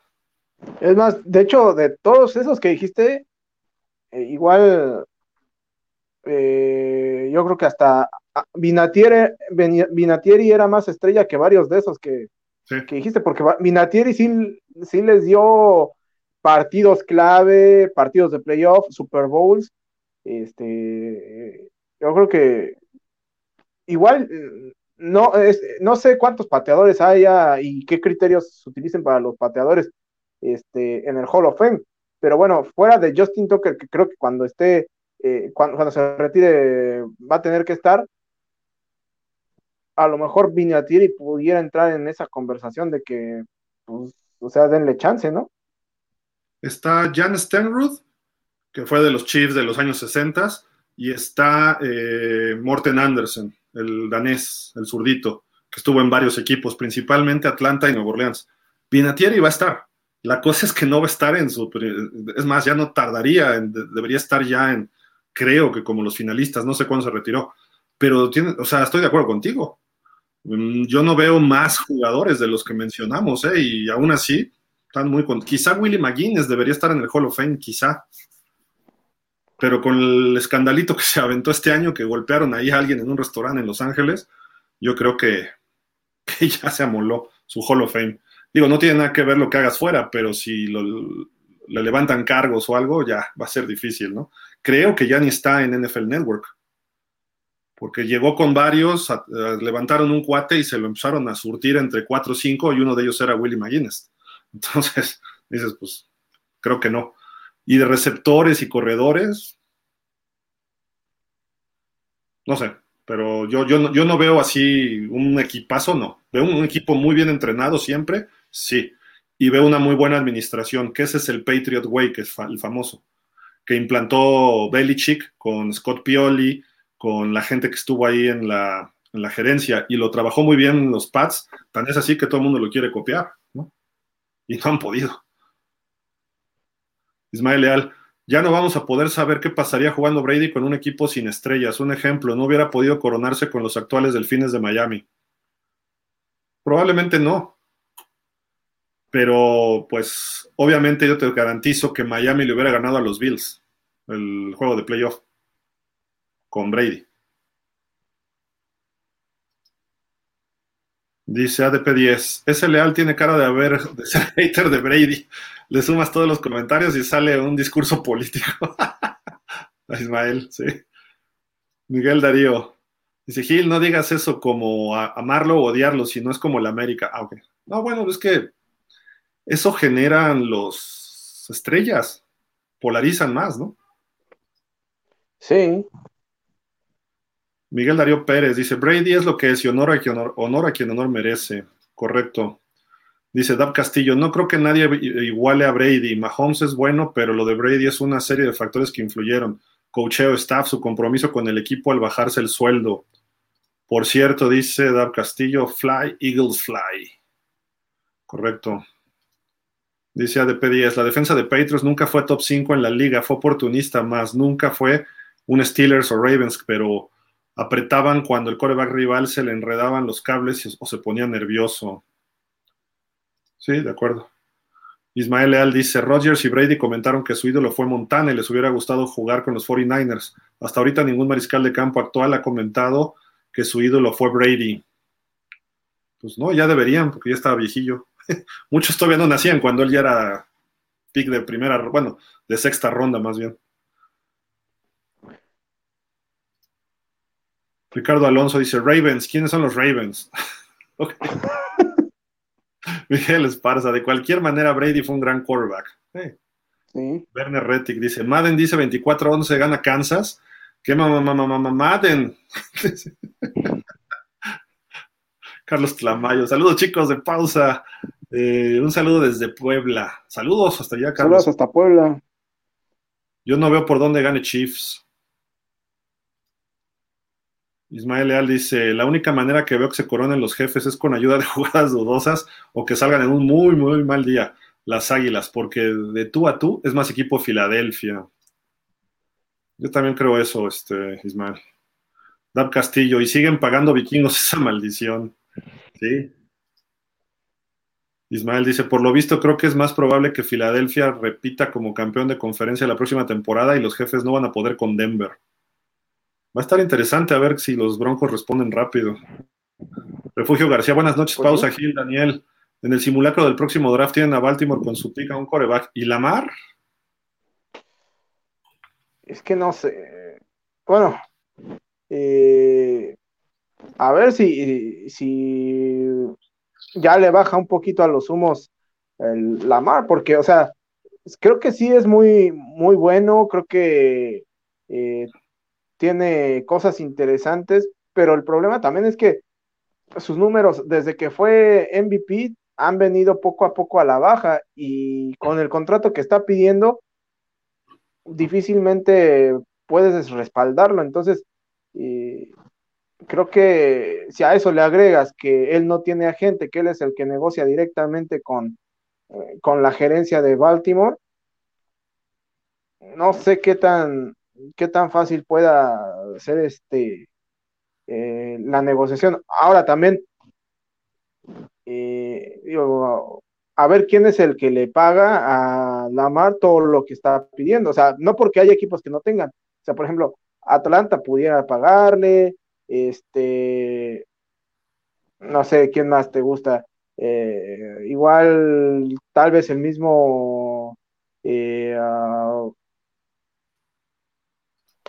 no sé si Tennessee o Nueva Orleans pudieran pagarle, pero eh, de eso a que realmente le vayan a dar lo que él está pidiendo, no sé qué tan fácil sea, por lo mismo que comento, que los números de él han venido poco a poco a la, a la baja. Mira, Falcons pudiera ser, eh, Gigantes pudiera ser, los mismos Tejanos pudieran ser, en Patriotas no lo veo. En Seattle pudiera ser, pero no, no lo veo tan probable.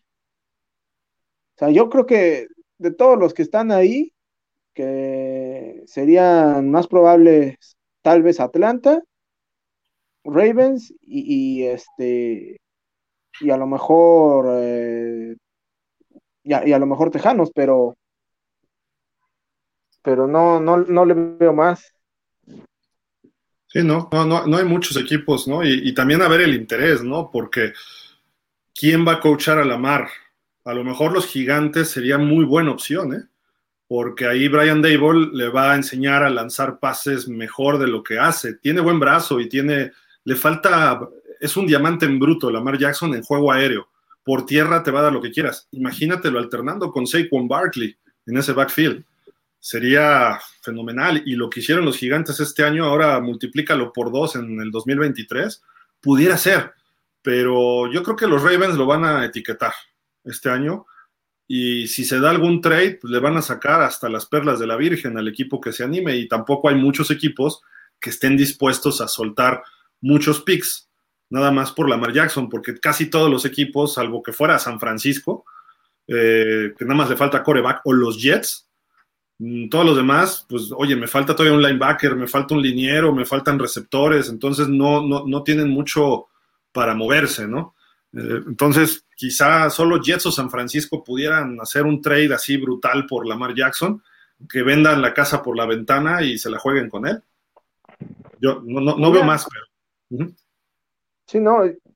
Y, por ejemplo, de entre San Francisco y Jets, yo veo más eh, probable a San Francisco porque así como están las cosas, veo que eh, Jets le está apuntando o Aaron Rodgers o ya en el peor de los casos a Derek Carr, pero no más.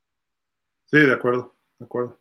Pues a ver, a ver, vamos a, yo creo que viene la etiqueta franquicia refugio y a lo mejor después pudiera venir un trade o algo, pero yo creo que juega para los Ravens, ¿eh? no, lo veo saliendo. ADP10 nos dice, este equipo, ese equipo de Dick Vermeil de los Chiefs con Trent Green, Tony González, Chris Holmes y Dante Hall, me encantaba esa ofensiva, era muy explosiva. Lástima que perdían juegos importantes por su mala defensiva, sí, de acuerdo. Ismael nos dice, estaría mejor un juego de estrellas a mitad de temporada. Lamentablemente ha ido perdiendo fuerza ese juego por muchas razones del Pro Bowl. Y, justo aquí nos, sirve, ¿no? Para hacer una especie de corte de, las, de los comentarios, Dani, para hablar del Pro Bowl, ¿no? Pues sí, vamos a hablar un poquito del Pro Bowl porque también ya va a ser el próximo domingo. Sí, de hecho, nuestro buen amigo Aaron Ungar está viajando a Las Vegas, quizá ya llegó, esperemos a ver si se reporta, aunque sea por WhatsApp para ver si llegó bien todo, porque él viaja desde Hermosillo. Eh, mañana ya empieza a haber eventos comunitarios. Hoy ya hubo algunas competencias como de eliminatoria. Eh, competencias, ahorita las explicamos cuáles son, ¿no? Pero el evento fuerte, que es el Tochito, es una suma de todos los puntos que se vayan agregando de las diferentes competencias de la Conferencia Nacional contra la Americana. Y esto se va a realizar el domingo a las 12 eh, del día, tiempo del Pacífico, 2 de la tarde, tiempo de México allí en el Legend Stadium, casa de los Raiders, eh, pues ahí va a estar esta, este tochito, ¿no? De estrellas de la NFL. Eh, y estoy de acuerdo con lo que dice Ismael, eh, o sea, personalmente, aunque el juego fuera feo, equipa a los, equipa a los jugadores y que jueguen 11 contra 11 y la gente no les va a buchear, hombre, son los mejores de la, de la temporada. El espectáculo que se vea a un Josh Allen lanzando 80 yardas a, ¿qué te gusta? A Tyreek Hill, ¿no? E, eso se ve mejor que un tochito, ¿no? Entonces, ¿para qué haces un juego de estrellas? Mejor ya haces puras competencias, digo, un juego de un tochito, haces mejor todas las competencias, que, pero ponlos a correr las 40 yardas, ponlos a hacer bench press, que creo que sí hay algo de eso. O sea, más pruebas de fútbol americano como si fuera el combine, ¿no?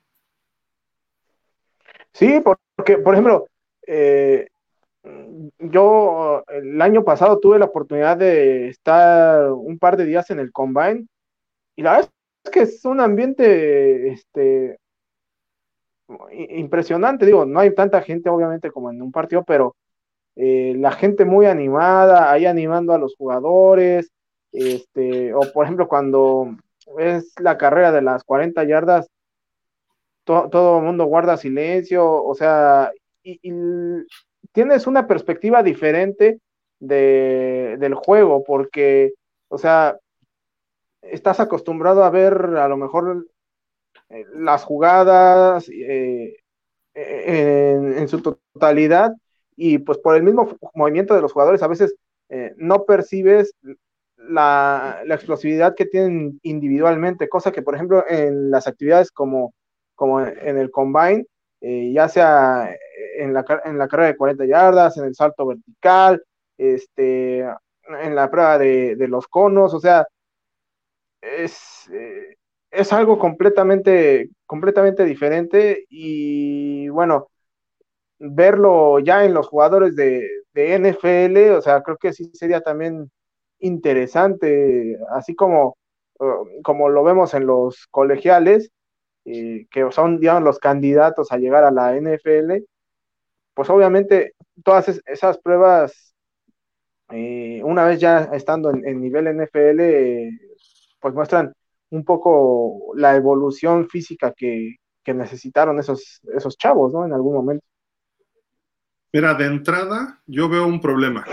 La votación la hace ya también, se hace de forma popular y de repente ves jugadores que son muy populares y que no tuvieron un buen año, que terminan en el Pro Bowl. Eh, no es precisamente por productividad, sino es más bien por cómo se desenvuelven. Entonces creo que ahí ya de entrada no me gusta mucho el criterio de selección. Luego tienes ahí también pues eh, los, los, mismos jugadores y luego los coaches, etcétera. Entonces ahí vas viendo cómo se va, se va moviendo un poquito esta, esta cuestión y llegaba el partido y pues había un partido de 11 contra 11. no se pegaban, nada más se levantaban a bloquear, intentaban, era casi casi marcado, como si fuera un entrenamiento, lo cual me parecía pues, aceptable. Pero ahorita un tochito, digo, sí va a haber jugadores con muchas posibilidades, ¿no? De, destacar un Tyreek Hill viéndolo en un tochito debe ser un espectáculo, pero pues no, no juegan tochito todo el año, ¿no? Y hacerlo a media temporada, como dice Ismael, sería un problema, porque si imagínate que alguien se lesiona ahí, no es como el béisbol que lo haces a media temporada o la NBA. Eh, además, si lo haces a media temporada, no estás considerando los jugadores que estén cerrando bien la temporada. Yo eso le critico a la NBA y a la Major League Baseball, porque lo hacen con la mitad del año anterior más la mitad de este. Pero a lo mejor, por ejemplo, en el béisbol, los Astros de Houston cerraron muy fuerte la temporada y va a haber jugadorazos de la segunda mitad del 2022 de los Astros. Pero a lo mejor inician muy flojo esta temporada y a lo mejor ni califican. No sabemos qué va a pasar. No es la temporada completa que están yendo al juego de estrellas. O en la NBA es lo mismo. Inicia alguien muy fuerte y por eso va. Y, o porque llegó a las finales. Y también le rompes el, el ritmo a los jugadores y a los equipos por consecuencia, porque cuántas veces no hemos visto tanto en el béisbol como en, en el básquetbol, que equipos que vienen, eh, vienen muy bien, de pronto pasa el juego de estrellas y dan una caída estrepitosa o este, bajan considerablemente su, su rendimiento y ya no les alcanza para llegar a, a playoff o a la postemporada, según sea el caso, ¿no? Entonces, sí, también creo que tiene sus asegúnes esa, esa parte. Este, y, bueno, también lo que decías, eh, se ha vuelto también un concurso de, popularidad más que de, méritos, ¿no? Porque, o sea, yo no puedo entender cómo un jugador como Tyler Huntley, que era, eh, que es la banca de Lamar Jackson y que pues, tampoco es que haya tenido una temporada extraordinaria Huntley, este, esté en un, en un juego como, como, el, como el Pro Bowl, ¿no? O por lo menos en las dinámicas del, Pro Bowl, y a lo mejor eh, jugadores eh, que tuvieron una mejor temporada, eh, no sé, tal vez un Justin Herbert, porque creo que Justin Herbert no, no está. No, no está porque este, está lesionado. Pues lo operaron o algo. Igual que tú, a que hasta ayer salió del protocolo. Pero ¿quién, ¿quién más te gusta? Este, ah, precisamente hay un quarterback de la americana, que por eso va Huntley, que supuestamente estaba lesionado. Josh Allen, mira. Dice el quarterback de los Buffalo Bills se está brincando las festividades o los festejos del Pro Bowl debido a una lesión, entre comillas pero está compitiendo esta semana en Pebble Beach, que es un torneo de golf que le llaman Pro Am. Obviamente el golf no necesitas tanto desplazamiento físico, sí tienes que caminar, pero no sé, su problema era en el codo. Para hacer un swing de golf es como hacer un swing de un pase, ¿no? Es para hacer, pero bueno, seguimos y dice el tweet, eh, lo cual es totalmente, dice relatable, no sé cómo traducirlo, dice para todos nosotros, quienes nos hemos eh, reportado enfermos a nuestro trabajo, o sea, podría ser como que nos identificamos, ¿no? Con esto, así de para podernos ir a jugar golf. Yo creo que ahí sí la regó Josh Allen, ¿no? O sea, si no vas a ir al Pro Bowl porque estás lesionado, dices, pues me brinco el Pro Am este de Pebble Beach, ¿no? No voy. Y, ajá, sí, y mejor me voy de vacaciones con mi familia o lo que sea y ya. Sí, sí, sí. Pero no, se, va a un torneo de golf, o sea, le da más.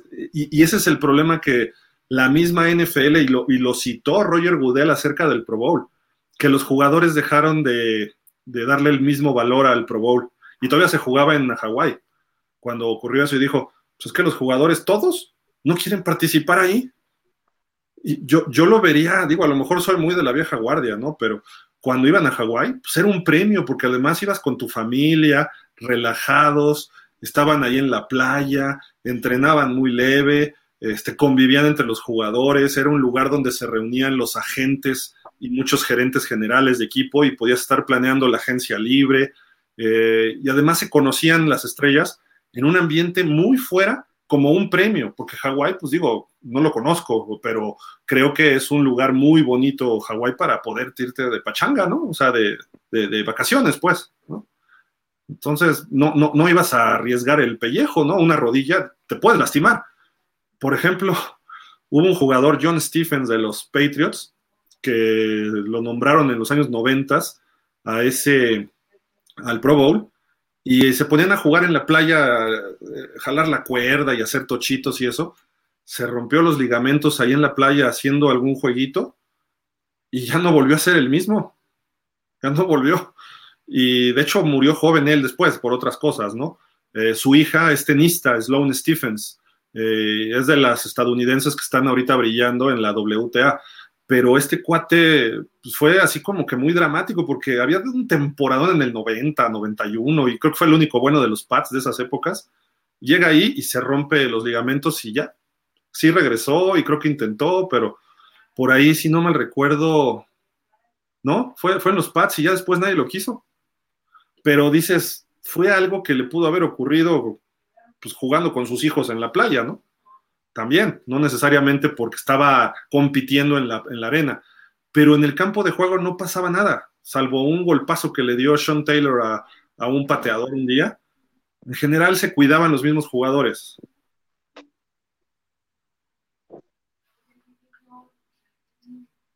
Pero bueno, platicamos rápido de lo que se trata estos Pro Bowl Games.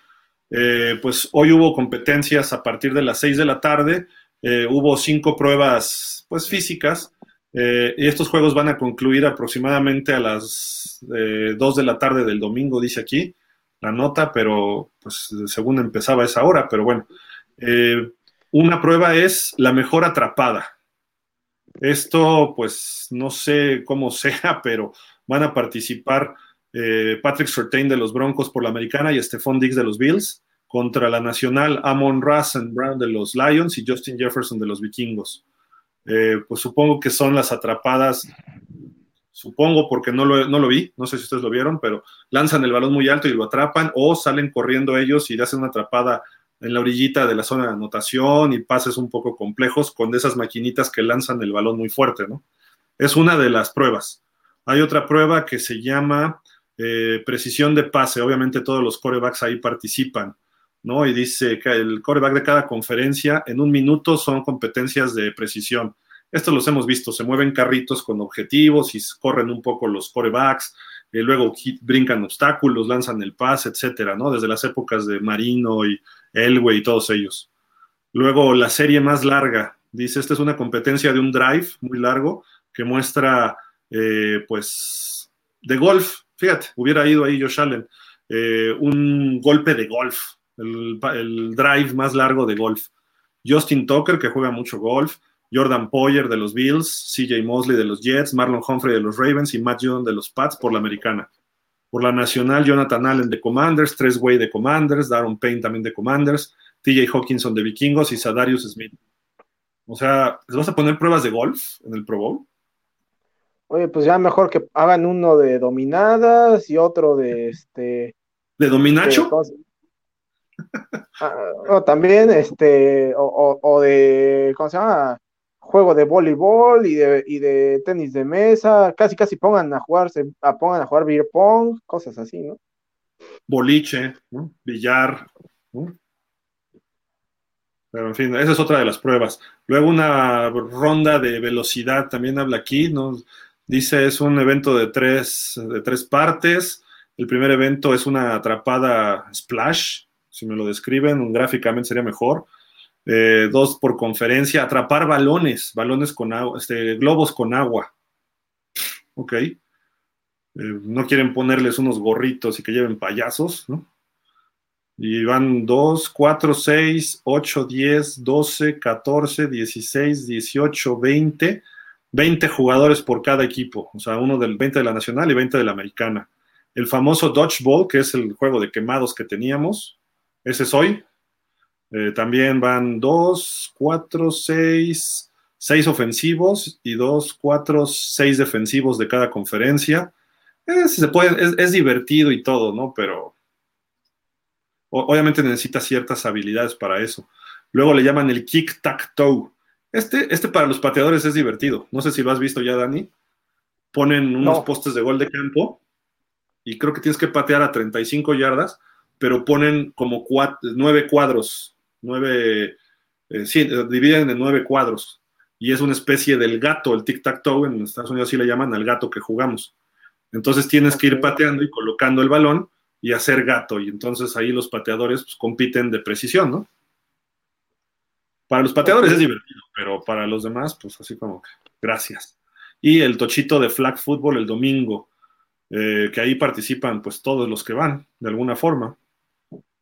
También hay uno, dice acá, una carrera de relevos eh, que, que requiere habilidad y velocidad y luego trepar muros, pasar por debajo de mesas, eh, ese, ese, ejercicio, ese drill que pasa sobre llantas, que es muy típico del fútbol americano para control y equilibrio, y luego empujar un, un trineo, bueno, como le llaman estos dummies, ¿no? Que, que, tienen una base.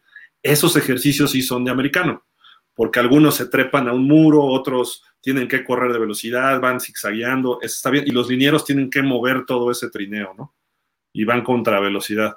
Y dice, luego mover las cadenas. Este son dos equipos de cada conferencia que compiten a ver el mejor de tres, de los, los tres que levantaron 10 yardas. No entiendo qué, a qué se refieren, pero pues ahí están los Pro Bowl Games.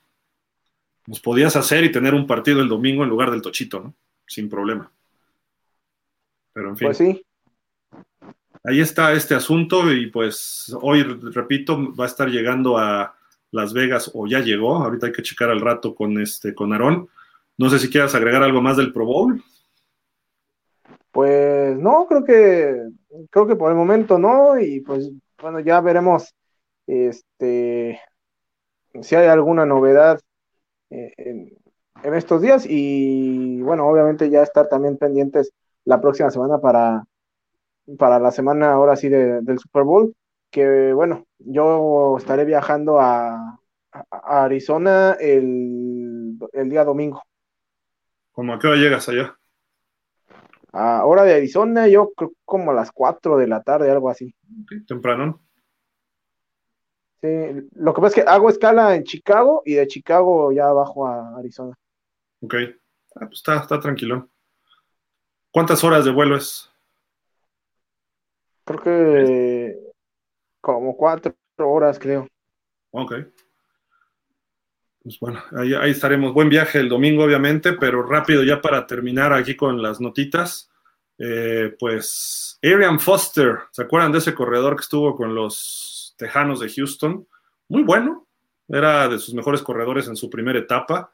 Eh, pues ayer, no sé si fue ayer temprano o el martes en la noche, en un podcast, pues no sé si el podcast era de esos sarcásticos, burlones, de relajo, pero le preguntan y le dicen, entonces la NFL está arreglada, hay un script hecho, o sea, un script es un, un guion a seguir, y contesta que sí. Dijo, sí, hay un script.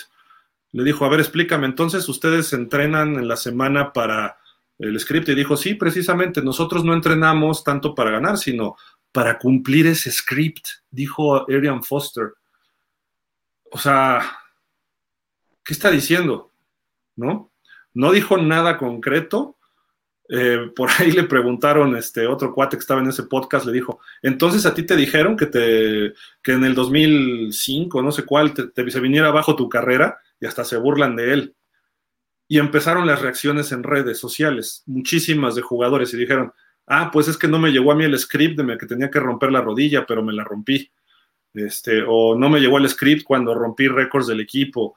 Y empezaron muchos jugadores en esa desbandada, en esa avalancha de comentarios a través de las redes, Dani, pero una de dos, o, estaba vacilando Arian Foster, o lo dijo en serio, y si lo dijo en serio es peligroso lo que está pasando, ¿no? O lo que dijo, pues, porque estás hablando que está arreglado todo. No, y también daría a pensar que eh, si lo dijo en serio y por ende está arreglado, pues para que él lo sepa, él tuvo que haber sido partícipe de, algo así, ¿no? Porque digo, si los otros jugadores reaccionan diciendo es que, es que yo no sé de nada del script, o sea, a mí no me llegó el script, o sea, creo, quiero entender que los otros jugadores sí participan para ganar, para competir sanamente. Entonces, eso sería también doblemente peligroso, que, que tú estés inconscientemente admitiendo haber participado de alguna forma en este el arreglo del juego, ¿no? Y, lo dice dos años después de unos comentarios también muy extraños del excomisionado Paul Tagliabue, que cuando firma la NFL con casas de apuestas como patrocinios, él dijo, eso no debería ser, no es lo correcto. Lo entrevistaron y él dijo, no. Y dijo, yo he sabido de, y así lo dijo, en este orden de, así fue el orden, dice, yo he sabido de juegos que estaban arreglados. Les, les digo uno, por ejemplo, y todo el mundo así, ¿qué óvole, no? El comisionado, el ex comisionado, Dice, cuando yo jugaba básquetbol en Georgetown, el otro equipo ni las manos metió y nosotros no sabíamos. Pero que el excomisionado ponga una analogía de esta forma y que diga es peligroso y que diga hay juegos arreglados y después le cambia algo de básquetbol colegial, te deja mucho que pensar. En un partido sí puedes de repente, juegan 53 contra 53 más los coaches, es un titipuchal de gente, ¿no? Y lo hemos dicho repetidas veces y sobre todo por lo que ocurrió el domingo en, Kansas, ¿no? De que dicen que los árbitros ayudaron descaradamente a los Chiefs. Eh, que pudiera ser, pudiera no ser, digo, es difícil comprobarlo, ¿no? Es como cuando dices tú, eh, el Tata Martino vendió el partido contra Argentina, ¿no? O sea, ¿por qué? que hizo dos cambios que no debían o cambió el parado del equipo. Eh, tú dices, el árbitro aquí marcó mal deliberadamente en contra de los Santos para que llegaran los Rams al Super Bowl, en el Super Bowl 53, y por eso no marcó el castigo que era clarísimo de los Rams, y nada más se tuvo que conformar Nuevo Orleans con un gol de campo para empatar y luego perdieron en tiempo extra. Dices, está muy difícil, ¿no? Arreglar un partido de una final. Y dijo, sí, ya sabemos y hasta le pregunta el, podcast a Ian Foster, le dice, entonces, ¿ya saben qué jugada y cómo va a funcionar y el árbitro qué va a decidir y qué va a marcar? Y el otro cuate no dijo que no, o sea, ni se rió, nomás dijo sí. Entonces, eso es lo más grave. Eh, puede ser que ocurra con ciertos jugadores, ¿no? Jugadores estrella, que les digan, a ver, ahorita este partido no hagas más. Pudiera ser pensando mal, ¿no? No sé pero lo, veo muy difícil, ¿no? Es que sí, yo también creo que es, complicado. O sea, creo que a lo mejor eh, se le puede dar la indicación a los árbitros a, que en ciertos momentos del partido eh, empiecen a actuar de forma tendenciosa, por llamarlo de alguna manera. Eso creo que pudiera ser factible. ¿Y a qué voy, por ejemplo? Eh, con todo lo que está pasando en Washington, que sabemos que es un relajo, esa franquicia, el partido contra los gigantes, en donde prácticamente al final del partido, primero le marcan una, una alineación indebida a Jahan Dodson cuando habían conseguido un touchdown y que, bueno, se ve en la repetición como Jahan Dodson consulta con el árbitro y le dice, oye, estoy bien alineado, y el árbitro le dice sí, y sacan la jugada y el pañuelo. Este, y después, eh, la jugada final que se le cuelga a Tibo, eh, no me acuerdo si es a McLaurin o a quién, pero así de forma descarada y no marcan la interferencia. O sea, a lo mejor este tipo de decisiones pudieran eh, comunicárselas a los árbitros, ¿no? Así de, si el partido está parejo, tú hazte menso en este en castigos contra tal equipo, eso puede ser. Pero tanto así como para, eh, para que haya un guion preestablecido de cómo se va a desarrollar eh, todo el partido, eso incluye a los dos equipos y las decisiones de los árbitros, o sea, eso sí está muy difícil de creer. Y, a los equipos, ¿no? A los jugadores. Imagínate cuántos jugadores han pasado por la NFL durante 100 años. Sí ha habido algunos que se han quejado de que hay cosas muy extrañas, y entre ellos en un Super Bowl Jerry Rice y Tim Brown, cuando jugaban con los Raiders, se quejaron de que llegó eh, Brian Callahan, que era el head coach en ese momento, y que les cambió el día anterior el plan de juego por completo, ¿no? O sea, de que íbamos a mandar puras carreras y de repente no, va a ser todo aéreo. Dice, pero ¿por qué razón? Y dijo, así va a ser y punto. Y resultó que el partido interceptaron cinco veces a Rich Gannon y Tampa ganó. O sea, eso se quejaron Tim Brown y algunos otros. Pero, o sea, ¿tú crees que alguien no hubiera alzado la mano? Dicen que por ahí en ese mismo Super Bowl, Barrett Robbins, un, guardia o tackle de ofensivo de los Raiders, eh, de repente se perdió también el sábado anterior, o sea, la noche anterior del Super Bowl, se perdió y lo encontraron creo que en Tijuana totalmente desorientado y no sabía ni dónde estaba, se salió y dicen que a lo mejor el CTE o se fumó algo, etcétera, pero dicen que él fue a encarar a varios coaches la noche anterior y que se salió del hotel y después ya no supieron de él hasta, pues creo que el día del Super Bowl o hasta la familia estaba preocupada por él. ¿No? Y dice que los fue a encarar para decirles, no, y es que esto y que el otro, y los enfrentó. O sea, hay una, un hermetismo en ese, alrededor de ese Super Bowl, y dices, pues, no sé, o sea, el problema es que como, como se van dando las cosas, se presta al sospechosismo, ¿no? Yo sé que no existe la palabra, pero se ha usado. Entonces dices, ah, está medio complicado el asunto. Y ahorita todo el mundo está diciendo que los árbitros favorecieron a Mahomes y a, bueno, a los Chiefs. ¿No? Por alguna razón y no a Cincinnati. Que si la jugada que hubo golpes fuera del campo también de Kansas que no marcaron y el de el final de Osai sí lo marcan. Luego que hubo holdings en esa jugada y que no marcaron nada en contra de Kansas. Eh, ese tipo de cuestiones que, o sea, yo creo que a los árbitros se les escapan jugadas, son humanos. Y en playoff luego no dejan correr muchas jugadas, hay que ser realistas. Ya les permiten pegarse más pero que no haya salido alguien, por lo menos en los últimos 50 años de Super Bowls, que alguien diga, ¿sabes qué? Pues yo ya estoy en mis últimos años de vida o algo. ¿Saben qué? A nosotros nos dijeron esto en el Super Bowl tal, que hiciéramos esto y que nos dejáramos perder ante Pittsburgh o ante Dallas o ante los Niners o el que sea. ¿no? Que alguien lo diga. Y luego no nada más es decirlo, sino comprobarlo, ¿no? Sí, porque, o sea, digo, al menos tendría que proporcionar algún tipo de evidencia. Y, esa evidencia, bueno, ya mm, llevaría a que la NFL o alguna otra autoridad externa hiciera una investigación correspondiente. Eh, pero, pero por lo pronto, o sea, no bastaría nada más con una declaración. Esa declaración tendría que sustentarse forzosamente con algo este, de evidencia, por muy pequeña que sea por lo menos para saber que, el indicio sí es cierto. está, está, muy raro, ¿no? Esta, esta declaración de Adrian Foster, que nunca se ha, este, como dicen, no tiene pelos en la lengua, ¿no? Dice las cosas como van. Así lo ha dicho. Eh, no sé, yo creo que se va a ganar muchos cuestionamientos y pues veremos si no hay alguna investigación con él por parte del NFL. Y digo, pues eh, ojalá esté bien él, nada más es lo que digo, ¿no? O sea, que, le vaya bien de aquí a futuro, ¿no? Eh, porque si algo le pasara a él, entonces es peor, ¿no? O sea, pues algo sospechoso ahí que de repente desaparezca él o, o, que le encuentren ahí droga o algo así, cuidado, ¿no? Sabemos que esas cosas pueden ocurrir. Entonces, mejor dejarlo pasar y ahí muere, ¿no? Pero muchos jugadores se burlaron de él, ¿no? Y este, así como que pues me hubieran dicho porque ya a mí no me llegó el script.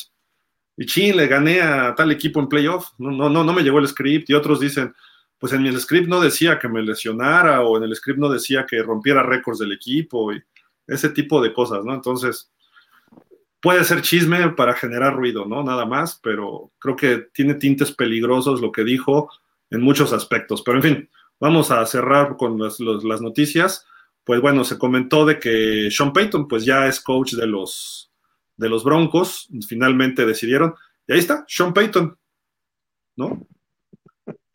Es el unos Sí, sí, sí, este, ¿por qué no? Bueno, eh, ahí sería unos años y kilos después, ¿no? ¿Cómo se llama este actor? Estoy buscando su nombre. Este, ay. Déjenme ver, por acá está Kevin James, Kevin James. sí pusieron muy gordito ahí a, Sean Payton, que al final de esa, de esa película que está en Netflix, se llama Equipo de Casa o Volviendo a Casa, algo así. Este, sale él, sale Sean Payton como de barrendero ahí en las instalaciones de Los Santos, ¿no? Limpiando pues la oficina de mismo Sean Payton. Y bueno, salieron los memes, ¿no? Y aquí lo, algunos fans dicen, este, si no estuviste con nosotros en la temporada de 5-12, no vayas a estar como fan de nosotros ahora que estemos 6-11 con Sean Payton. Y pues digo, pudieran tener algo de razón, no creo que sea tan fácil el cambio, pero si cuaja rápido y pudiera hacer que este equipo dé un brinco eh, importante el próximo año. Y esta foto es de un combine de hace, no sé si combine o no sé qué evento fue, pero fue en el 2018, un evento del NFL, y ahí está Sean Payton con Russell Wilson, ¿no? Juntos. Y pues está interesante porque esta pareja va a ser la que va a mover este equipo. Y Russell Wilson, no sé cómo lo viste tú al final de la temporada, Dani, creo que cerró bien el año, ¿no? Sí, se fue Nathaniel, Nathaniel Hackett y empezó otra vez Russell Wilson a hacer el Russell Wilson que nos tenía acostumbrados. Entonces, pues a ver qué, qué tanto puede mejorar Sean Payton a este equipo, que bueno, también va a tener la urgencia de que sea rápido, porque hay que recordar que eh, Broncos está empeñado con selecciones de draft en los próximos años y si no mal recuerdo ahorita no tiene mucho mucho espacio en el tope salarial, así que este va a tener que hacer ahí magia Sean Payton. Sí, correcto. Y tiene material para trabajar, ¿eh? sin, problema ahí. Ojalá y le funcione a, a los Broncos, que es un equipo que es muy gustado en nuestro país también, sobre todo desde las épocas de, de eh, John Elway, ¿no? En los ochentas. Vamos a ver comentarios ya para terminar. Rafa Rangel dice, más bien lo anuncia para colgarse del Super Bowl y ganar protagonismo. Es un gran coreback, pero ¿de qué es diva? Es diva. Drazen Spinochenko, lo de Brady, ¿no? Y Drazen Spinochenko. Ya por último, creo que la duda de muchos aficionados sobre si Tomás Eduardo Patricio Brady es el Chivo Goat es broma. Fue la forma como ganó algunos Super Bowls. De mi punto de vista, ganó tres de lagrimita y otros por las babas de Atlanta. Si no hubiera ganado esos Super Bowls fácilmente, Montana sería el mejor. Continúo, dice. Sin lugar a dudas, porque no, pierdo no perdió ningún Super Bowl y además le ganó con autoridad. No esperando milagros de último segundo. Por las estadísticas, Tomás es el primero, pero no es el mejor. Pues tuvo uno de milagro, ¿eh? que le sacó al final a los Bengals. Super Bowl 23. Nosotros y el primero con los Bengals también estuvo cerrado. A Miami sí le atendió su asunto y ni se diga a los, a los Broncos, ¿no? Pero también tuvo muchas derrotas en playoff Montana con Gigantes, con Chicago, no, más bien con los Redskins. ¿Con quién más perdió? Con Minnesota incluso perdió por ahí. Pero bueno, en fin, digo, todos pierden, ¿no? No, no todo es ganar. Damián Lascano, ok, ahora una pregunta. ¿Y Tom Brady con otros corebacks, Manning, Big Ben, Drew Brees, Aaron Rodgers, estos corebacks o más? ¿Cuál es su opinión sobre Tom Brady? Un buen jugador, un buen compañero, ejemplo. Troy Aikman hacía bromas diciendo que si él hubiera desinflado malones, hubiera rebasado a Joe Montana en el Super Bowl.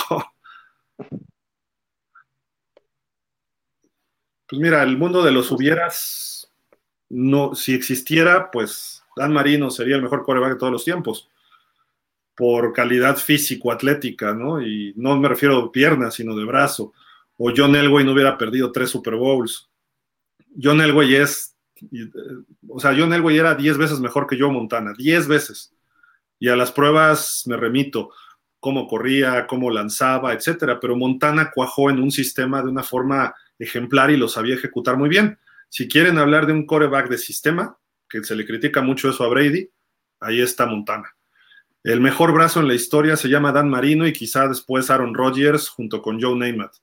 Eh, pero es que hay diferentes características de corebacks. El Super Bowl no lo gana solo, no estoy de acuerdo. Pero hoy en día la relevancia de tener un coreback importante pesa más. Y tan es así que Patrick Mahomes no tiene el mejor equipo de los Chiefs de lo que hemos visto. Ni siquiera creo que sea el mejor equipo de este año. Pero él ha llevado hasta el Super Bowl a los Chiefs. Entonces, Hoy pesa más un jugador en la posición de coreback que en otras épocas, porque Chicago, díganme si Jim McMahon era un buen coreback, era aceptable, pero no era un coreback élite. y con qué defensiva llegó y con cómo corrían el balón y a veces hacía uno o dos pases muy buenos y tan tan. O Phil Sims. Phil Sims se te hacía bueno, Dani, pues creo que era medio del montón, ¿no? Yo creo que sí, era como, pues sí, del, montón, no, no, no, no destacaba demasiado.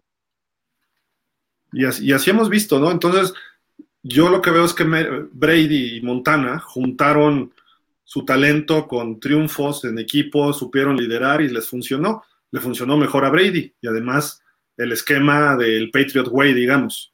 Montana llegó un momento que llegó alguien mejor que él que se llamaba Steve Young y lo mandaron a la banca y se tuvo que ir a otro equipo y funcionó Montana hasta cierto punto. Tampoco fue lo mismo.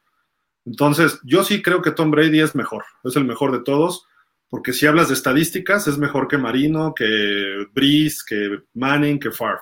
Si hablas de campeonatos, es mejor que Bradshaw, que Otto Graham, que Joe Montana, que el que tú me digas. Si hablas de juegos en playoff, es el mejor que todos. Y ya lo vimos, duplica todos. Entonces, no hay argumentos para decir que no, que si hizo trampa, ¿qué es lo primero que dijo Joe Montana cuando pasó lo de Tom Brady? Si no estás haciendo trampa, no estás queriendo ganar, ¿no? Eh, eso quién sabe qué cosas traiga de fondo, ¿no? Quiere decir que a lo mejor los Niners hacían las suyas. Pero en fin, todo eso, eh, pues, eh, es que no, yo, yo no veo elementos para decir que Brady no es el mejor. Puede no gustarte, pero ya cuando llegas a decir quién es el mejor de todos los tiempos, corriendo el balón, por supuesto que no, hasta Marino creo que era mejor que él, pero pues, tiene brazo, lecturas, puede deshacerse del balón rápido, puede lanzar largo, puede lanzar corto, eh, y principalmente su sistema era deshacerse del balón en dos segundos, y eso le funcionó muy bien en los últimos años. Y luego pudo lanzar largo con los Bucaneros, con Mike Evans, con Gronkowski o con Godwin. Entonces, se puede adaptar a lo que sea. Montana tenía que depender de un sistema y Brady podía tener variedades, ¿no? Entonces, ¿cuántos Hall of Famers tuvo Montana? no había tope salarial y San Francisco compraba jugadores para dar y regalar. Hoy en día los, los Patriots no compran jugadores en la era Belichick. Uno que otro, y Randy Moss y estuvo uno o dos años y se fue. Y párale de contar, yo no he visto así una contratación de agente libre de rimbombante, ¿no? Si San Francisco en sus momentos, pues sí, de repente llegaban jugadores veteranos que lo hacían bien, también draftearon bien pero tenían el billete para hacerlo, así como Dallas en los 70 No había un tope salarial y sí había equipos ricos y había equipos pobres. Y ahora ya no, ya ahora tienes que ser, todos tienen la misma lana y tienes que ser más inteligente para manejar eso. Por eso para mí tiene más valor lo que hicieron los Pats y lo que hizo Brady. Ser tan dominantes y no solo una década como San Francisco, no solo una década como Pittsburgh o como Dallas, cuatro años o cinco años sino fue dominante durante 20. Eso dices, ¿qué óvole? ¿Cómo? Encontraron el, la maquinita y pues, el Rey Midas, ¿no? El Rey Midas, el señor Kraft, quizá con Belichick.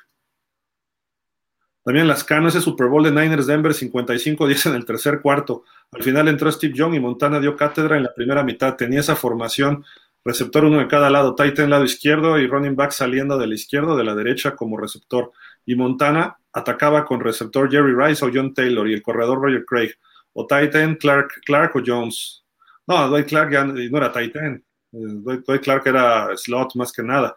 Eh, era Brent Jones, ahí ya el, ala cerrada. Y en el pase de escape con fullback eh, Tom Ratman, sí, correcto, y la línea ofensiva élite. Sí, sí, era un equipazo. Miguel Esparza, eres buen analista, Gil, muy objetivo. Ah, gracias, Miguel, gracias. Mucha gente dice que no, pero gracias. Rodolfo Martínez. Buenas tardes. Cierto que no debería haber rivalidad entre deportes y deportistas, empezando que son dos diferentes. Los dos son grandes actividades cuando lo practicas, ya sea de manera profesional o como diversión, es excelente. Y en el deporte no debería haber divisiones, y sí respeto a todos los que lo practican, algún deporte americano, soccer u otro. Saludos. Aunque el origen de la palabra pambol es como dices Gil, se usa para hacer menos este deporte. No, así lo sienten los futboleros. Gracias, Espinochenko. Entonces lo de Big Fangio, aún, Víctor, Manuel, Víctor Miguel Fangio dice, aún no es un hecho, mi nostra, es que no estuve cuando mencionaron la nota. Eh, la, la, nota la dio ESPN, la da Adam Schefter, y lo dan como ya hecho formal, está bien, hay que darle su valor, pero así salió el domingo todo mundo diciendo y a la hora de la hora todavía no había nada.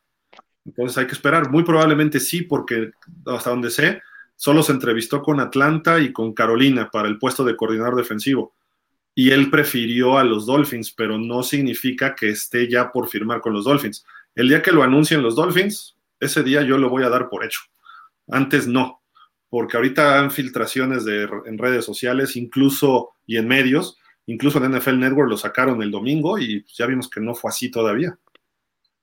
Esperemos que sí, yo creo que sí se va a dar, pero ah, hay que ser un poco pacientes todavía.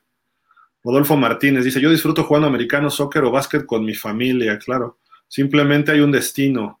Maradona, Pelé, Jordan, Brady, Schumacher. Toda la vida los puso en el camino para desarrollar su talento y convertirse en leyenda. Claro. Dice Drazen, quizá Curtis Marks al inicio de los Pats era muy bueno y con los Jets también generó muy buenas yardas. Sí, pero cuando Brady ya no estaba Curtis, Curtis se había ido con los Jets con Parcells en el 98, 97 se fue Parcells para allá. Después de que llegaron al Super Bowl con los Pats y se lo llevó, se lo llevó a los Jets. Y ahí se quedó él después con Herman Edwards, no, no regresó a los Pats. Damián Lascano, Adam Vinatieri fue agente libre en su época, un buen pateador confiable y más jugando en Foxboro con Aguanieve y el juego contra Raiders con nieve y el Super Bowl patea los goles de campo, le dio dos victorias. ¿Sí? Imagínate si hubieran llevado a Maher. No, bueno. Drazen Spinochenko pregunta: ¿Creen que por fin gane un correback de un Super Bowl? Pues, que así por completo, por completo correback, ¿Quién sería el más cercano que lo haya ganado? Este. Pues no. Steve Young. Pero era más pasador. Ajá. John Elway. Es que. Y, yo no veo ahorita algún correback. Tanto Mahomes como Hertz. Primero buscan, cuando en situaciones de pase, primero buscan lanzar. Aunque Hertz tiene más paquetes de RPO que puede correr el balón él que Mahomes no, Mahomes nada más cuando tiene que correr, pero Hertz de repente sí hace el engaño en una optativa y él ve el espacio y él va a correr. Entonces pudiera ser más correback Jalen Hurts. Pero Lamar Jackson creo que va a poder ganar algún Super Bowl cuando le pongan un esquema un poco más atractivo. Eh, Justin Fields creo que puede ser el correback que gane, pero pasa muy bien también. Pero ahorita de estos dos, el más correback veo a Jalen Hurts. ¿Y cómo le ganaron a San Francisco? Él no corrió, sino era Sanders, este, Boston Scott y el otro Gainwell, ¿no? Entonces, yo creo que un correback así por sí solo no, no va a ganar el Super Bowl. Sí necesitas que sea un quarterback que pueda correr y que sea una opción, no una base de tu, de tu esquema, ¿no? Rodolfo Martínez dice que ya tú has salido del protocolo de conmoción. Sí, ya, ya lo liberaron del protocolo. Entonces ya puede jugar. ¿Mande? Entonces ya, juega este, e, e, este próximo domingo. no, ya se había negado. Damián Lascano dice, chicos, Lamar Jackson puede salir a pesar de que los Ravens le pongan jugador franquicia. Ahora, un equipo que tiene dinero en el tope salarial Atlanta sin ofender es un estado con mucha gente de color. Sí, claro, puede ser una opción. Sí, o sea, precisamente por eso. O por, algo también Michael Vick fue el hitazo en Atlanta. Lamar Jackson le gustaría jugar en los Dolphins, ¿eh? ¿eh? Él es de esa zona de Fort Lauderdale y lo ha dicho, y lo ha declarado abiertamente. Que no le caería mal a Miami si tienen a Darrell Bebel de coach de corebacks que se va a quedar. Entonces pudiera ser una contratación interesante, pero no sé si Miami qué tanto pudiera ofrecer en un trade a los Ravens hoy. A lo mejor el año que entra, pero este año no hay mucho, no hay picks de primera ronda. Y los Ravens van a decir así como que, ah, ¿me estás vendiendo picks de primera ronda dentro de dos años? Pues no. ¿A qué jugadores me vas a dar? Dame a Christian Wilkins o dame a, a Tyreek Hill o dame, no sé, va a pedir lo que quiera los Ravens por él. Si por Russell Wilson fueron seis o siete jugadores, pues yo creo que por ahí debe andar Lamar Jackson, ¿eh? sin problema. Damián Lascano dice, ¿cómo ven a Houston con Dimico Ryans? Viene de 49ers y el general manager, si no me equivoco, era de Pats, quien drafteó a Jimmy G a Houston Ahora Dimico, siendo defensivo, no iría por draft, por defensa en vez de un coreback. ¿Tú cómo lo ves, Dani, ahí a Dimico Ryan, Ryans en Houston?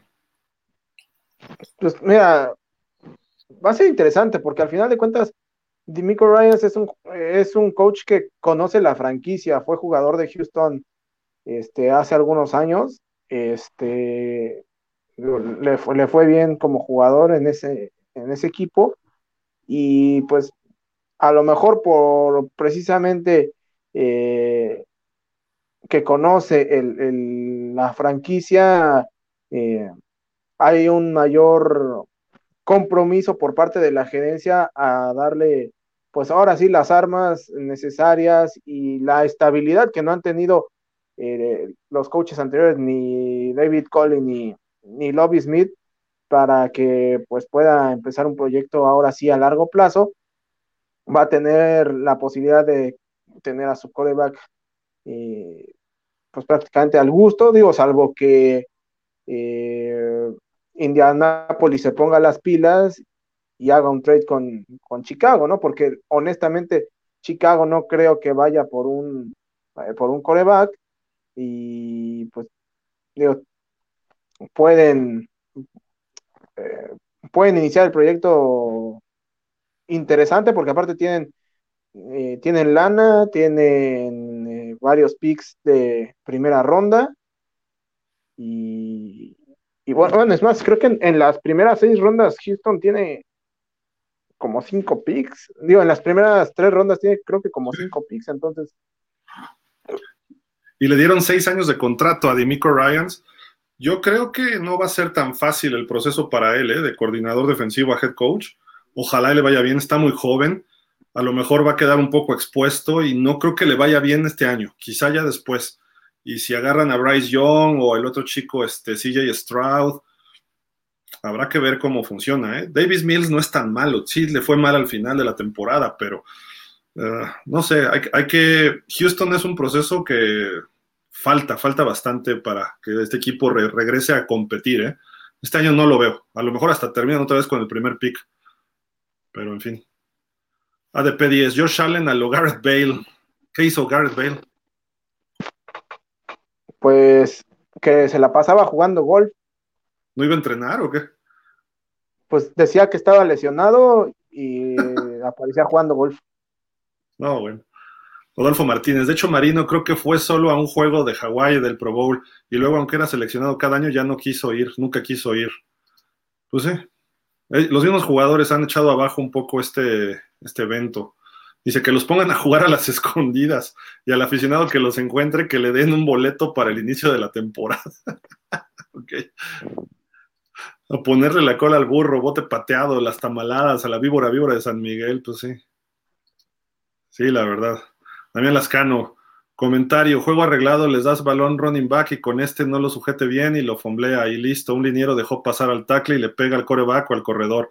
Yo creo que sí hay algo extraño en los juegos. Pues puede ser, puede ser. Damián Lascano dice, Super Bowl 40 Seattle Steelers, las cebras ayudaron a Steelers, las mismas cebras años después dijo que marcó mal el Super Bowl de Pats Rams. El primero dicen que los Rams no atacaron por aire a los Pats. Sí, reconocieron errores en el de Seattle, Pittsburgh. Pero no los que son evidentes, sino otros medio extraños. Pero bueno, Memotron Calimán, saludos desde Hermosillo, saludos Memotron. Dice por acá Enrique Ponce de León, jajaja, ja, ja, la foto de Sean Payton, sí, del actor, ¿no? De Kevin James. Rodolfo Martínez, es que sabes, Gil, si a lo mejor no han dicho, si a lo mejor no han dicho jugadores de que hay algo sucio en la liga, es porque saben que se meterían con una mafia que los hundiría tanto en su profesión como en su vida personal. Puede ser, puede ser. Medio lo comenté después. Algo, algo de eso. Rafa Rangel, para mí el que más me gusta de todos los tiempos es Montana. Creo que no es posible hablar del mejor de todos los tiempos simplemente porque el fútbol evoluciona como todo en la vida. Ah, mira, y simple y sencillamente, yo no vi jugar a Otto Graham ni a Johnny Unitas pero la gente más grande de mi edad o de generaciones arriba hablaba de ellos y eran fabulosos. Y muchos periodistas veteranos dicen, no, hombre, que Brady, Manny, dice Otto Graham y Johnny Unitas, esos eran los buenos. Y muchos dicen Bobby Lane, el que jugaba en Detroit, porque se llegaba hasta con sus copas a los juegos y ganaba los partidos en los años 50. Entonces, pues imagínate. Rodolfo Martínez, y aunque hubiera algo, no creo que todos los jugadores se prestaran para esto. Tantos años de ver este deporte, esperaría que no sea cierto. Sí, yo también. También Lascano. En los 80 creo que los corebacks estaban en la americana. Marino Elway, Kelly Moon y la nacional estaban las defensas. Osos gigantes, Washington Niners y Montana, Phil Sim regular. Washington con Joe Theismann, ¿sí? Rafa Rangel, no es lo mismo la protección de las reglas de las que disfrutó Brady con las reglas con las que jugaron los que, los que lo hicieron antes de él. También se ha ponderado el juego aéreo, etcétera. Sí, de acuerdo. Por eso hay más récords ahora, ¿no? También. Rafa Rangel, es la opinión de un simple aficionado, cierto. Ustedes como analistas ven otras cosas y muy respetable. Para mí, toda opinión. Claro, no, no, y también la respetamos, Rafa. Rodolfo Martínez, con la directiva que tiene Miami, yo hasta, yo hasta no verlo ya en la cancha en los juegos no lo voy a creer. Sí, así andamos varios. Fernando Andrade, les doy a Wilkins y a Waddle por la mar y lana a su favor. Estaría interesante. Dice Rodolfo Martínez, les damos a Ross y a Green a los cuervos por la mar. No, no, bueno. Werner Rettig, ¿alguna literatura que me recomiendes, Gil, para conocer a los drafteables 2023 y sus características? Pues así literatura, yo te recomendaría que entres a Pro Football Focus y a lo mejor te cobran, creo que te cobran, ¿no? Para este tipo de cuestiones son, no sé si son 25 dólares al año, algo así. Creo que sí y tienes ahí el análisis jugador por jugador y evaluación colegial, porque sacan todo. Ellos también hacen la evaluación del, college football, entonces ya traen todos los análisis de escauteo al tiro y ahí te puedes ir muy bien. Si no pagas, pues vas a ver algo muy genérico, ¿no? No, no vas a ver el análisis a fondo. Eso sería lo más adecuado y por ahí está el otro que se llama... Ese casi no lo checo tanto, es... Ah, ahorita me acuerdo del otro eso es lo más, este, lo, más adecuado para ver todo esto. Y luego sale un especial del draft por ahí de febrero, febrero-marzo de Street and Smith, me parece, y lo venden en Sambo. Si quieren comprar ese, viene también muy detallado. Y ese sí es impreso. Valdrá 400 pesos, no sé. Es un libraco grande, es una revista. Fernando Andrade, Brady a Dolphins, RIP. Pues sí, NFL, Brady, RIP, ¿no? Ya se acabó. Eso aparenta, ¿no? Dice Miguel Esparza, el Pro Bowl ya no es exitoso, creo que deberían copiarle el éxito a la Major League Baseball como el juego de estrellas. Deberían hacer algunas cosas extra, pero pues hay que ver.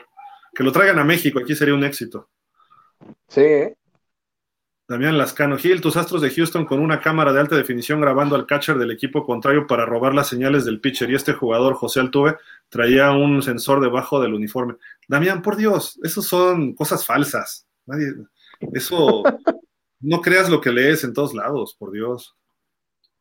De todas maneras, en, el béisbol, o sea, ¿qué, decía Vince Lombardi en el americano? Yo voy a correr la resbalada y va a salir de trampa mis dos gares, párame la jugada. ¿Por qué? Porque la clave es la ejecución. En el béisbol es lo que le llaman el eye-hand coordination, que si viene curva, sí, ya es una ventajita que sepas que viene una curva, pero también tienes que pegarle, ¿no? O sea, viene una curva a 90 millas, tienes que darle el batazo y pegarle correctamente. Eh, hay coaches que no les preocupa que les adivinen las señales, porque confían demasiado en la ejecución de su equipo. Y en realidad así debe ser. se define en ejecución muchos partidos de todos los deportes. En los matchups uno a uno, que estaba Jerry Rice contra Dion Sanders y Jerry Rice siempre le sacó lo mejor a Dion Sanders y ganaba el matchup o a cualquier corner. Eh, estaba en su momento Reggie White contra los linieros de, los, de, los, Cowboys y siempre les ganaba Reggie White hasta que le tronaron, se le aventaron a las rodillas. Entonces digo, por ahí hay varias cuestiones, pero todo se define en ejecución y pueden saber la jugada. Dice Refugio García, el entrenador de los equipos especiales, Danny Crossman, sigue en el personal de los Dolphins. Applebaum es el quinto asistente confirmado retenido. Los otros cuatro, dirigidos por Boyer, eran entrenadores. Applebaum hoy lo corrió Miami. El coach de línea ofensiva le dieron las gracias. A él sí, Digo, le echaron la culpa a él, pero no hay talento en ese equipo. Fernando Andrade, ánimo Dani, como quieras, llevas tu, llévate tu peluca, men, dice. No lo sé, lo estoy considerando, pero no creo. Oye, y va a estar en el Pro Bowl este Trevor Lawrence, ¿eh? Ah, bueno, sí, ahí le va a tocar este, a, a Aaron. Pídele fotos. O sí. Damián Lascano. Pues digo, a ver, digo, honestamente a, mí nunca me ha gustado mucho eso de andarse tomando fotos con, con los jugadores, así, este, pero bueno, igual y a ver si eh, nos puede mandar algo el buen Aarón si ve a Trevor. Sí, autógrafos no se pueden, pero pues la foto ahí entrenando y todo, o a lo mejor lo entrevista por lo menos, una o dos preguntitas rápidas, estaría bueno. Damián Lascano dice, una, recibía una pequeña descarga para la recta, le conecta el jonrón al pitcher de los Yankees, seamos honestos, hicieron trampa, la Major League Baseball suspendió al manager y al gerente general, pero no les quitó el campeonato. ¿Quién dice, Damián? Por Dios. O sea, eso no es falso. Y, pegaban además, porque les llegaba la señal al dogout y le pegaban a un bote. Un golpe era este, recta, dos golpes era curva, tres era el slider o la señal que habían dado, ¿no? Que ya la habían estudiado. Pero aún así, pues en lo que llegaba todo, olvídate. Miguel Esparza dice, buenas noches amigos, saludos igual, ya nos vamos. Fernando Andrade, saludos. Damián Lascano, jajaja, buenas noches chicos, excelente programa, buenas noches. ADP10 dice, Altuve bateaba con una cámara pegada, me hicieron reír con eso de que se creía vigilante. dice por acá Fernando André, que se tome una foto Lawrence sosteniendo tu, peluca, imagínate. está bueno, está bueno. Pues amigos, este, ¿algo más? ah, ah nos dice Evelyn Mondra, dice, van, van a transmitir el Super Bowl desde el estadio. El Super Bowl no, pero sí va a haber que transmisiones de, o los videos que nos manden ellos desde allá, desde el estadio.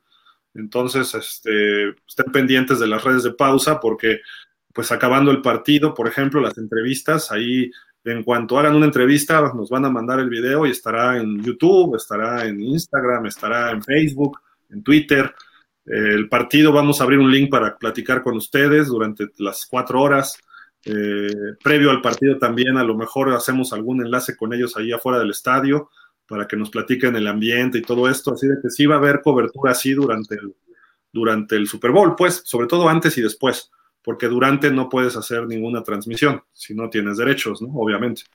Entonces, obviamente ahí estén pendientes de todos los videos que, que, se vayan generando, ¿no? De lo que genere Dani y Aarón desde allá durante el, día del Super Bowl y obviamente toda la semana. A partir del lunes está la, la, la cobertura de lleno. Igual hasta cuando llegue Dani le toca, creo que a esa hora aterrizan los equipos también ahí en el aeropuerto, ¿eh? A la hora que tú llegas. Ah, pues igual y, veo algo, y si veo, pues bueno, ahí. Ah, hay una, lo que pasa es que ahí tendrías que irte a acreditar primero al, al centro de prensa para después ir al estadio, o a lo mejor se puede hacer algún trámite, decir, pues voy aterrizando y te dan chance de ir al aeropuerto, perdón, para ir a, donde, a una zona y ahí tomas fotos y no, creo que sí habla el coach, ¿eh? o los coaches rápido, hay una mini conferencia, pero normalmente es nada más, ahí van bajando, saludos y foto y se acabó. Pero, pero en fin, pues no sé, ¿algo más, Dani, que quieras agregar? No, pues nada más agradecer a todos nuestros amigos y pues ya estaremos eh, por allá eh, con ustedes, este, ¿cómo se va? Reportando desde Arizona con el buen Aarón. A partir de lunes estamos todos los días y pues haremos enlaces con Dani y con Aarón durante los programas y estén pendientes de las redes porque todo lo que ellos vayan generando se va a ir dando desde antes. En el programa va a ser como el resumen de lo que ellos vieron. Entonces, si entrevistó Dani a, no sé, en X evento entrevistó, digamos, a, a Mahomes o sacó algún audio de Mahomes, lo subimos a redes y después lo vamos a platicar en el programa, qué dijo, por qué lo dijo, etcétera, cómo se están moviendo las cosas, va a haber videos de ambiente y color, todo lo que ellos puedan captar allá, ¿no? Esto, estén pendientes de nuestras redes sociales y obviamente en el programa va a salir todo esto junto con los análisis y los comentarios y todos los demás colaboradores que se vayan agregando a partir de lunes. De lunes a viernes diario vamos a estar Vamos a estar en el evento también del NFL Honors, ¿verdad, Dani? El jueves. Sí, el jueves, el jueves vamos a estar por ahí también eh, al pendiente de todo lo que suceda, eh, viendo qué reacciones podemos sacar y pues sí, aquí estando con ustedes amigos. Pues ahí está, toda la cobertura lista y este fin de semana estén pendientes a ver en qué horarios nos podemos conectar también con Aarón, quizá mañana, quizá el sábado, pero de todas maneras él nos va a mandar videos y los vamos a estar eh, subiendo desde acá, desde México, o si él los puede subir desde allá directo, pues será otra cosa.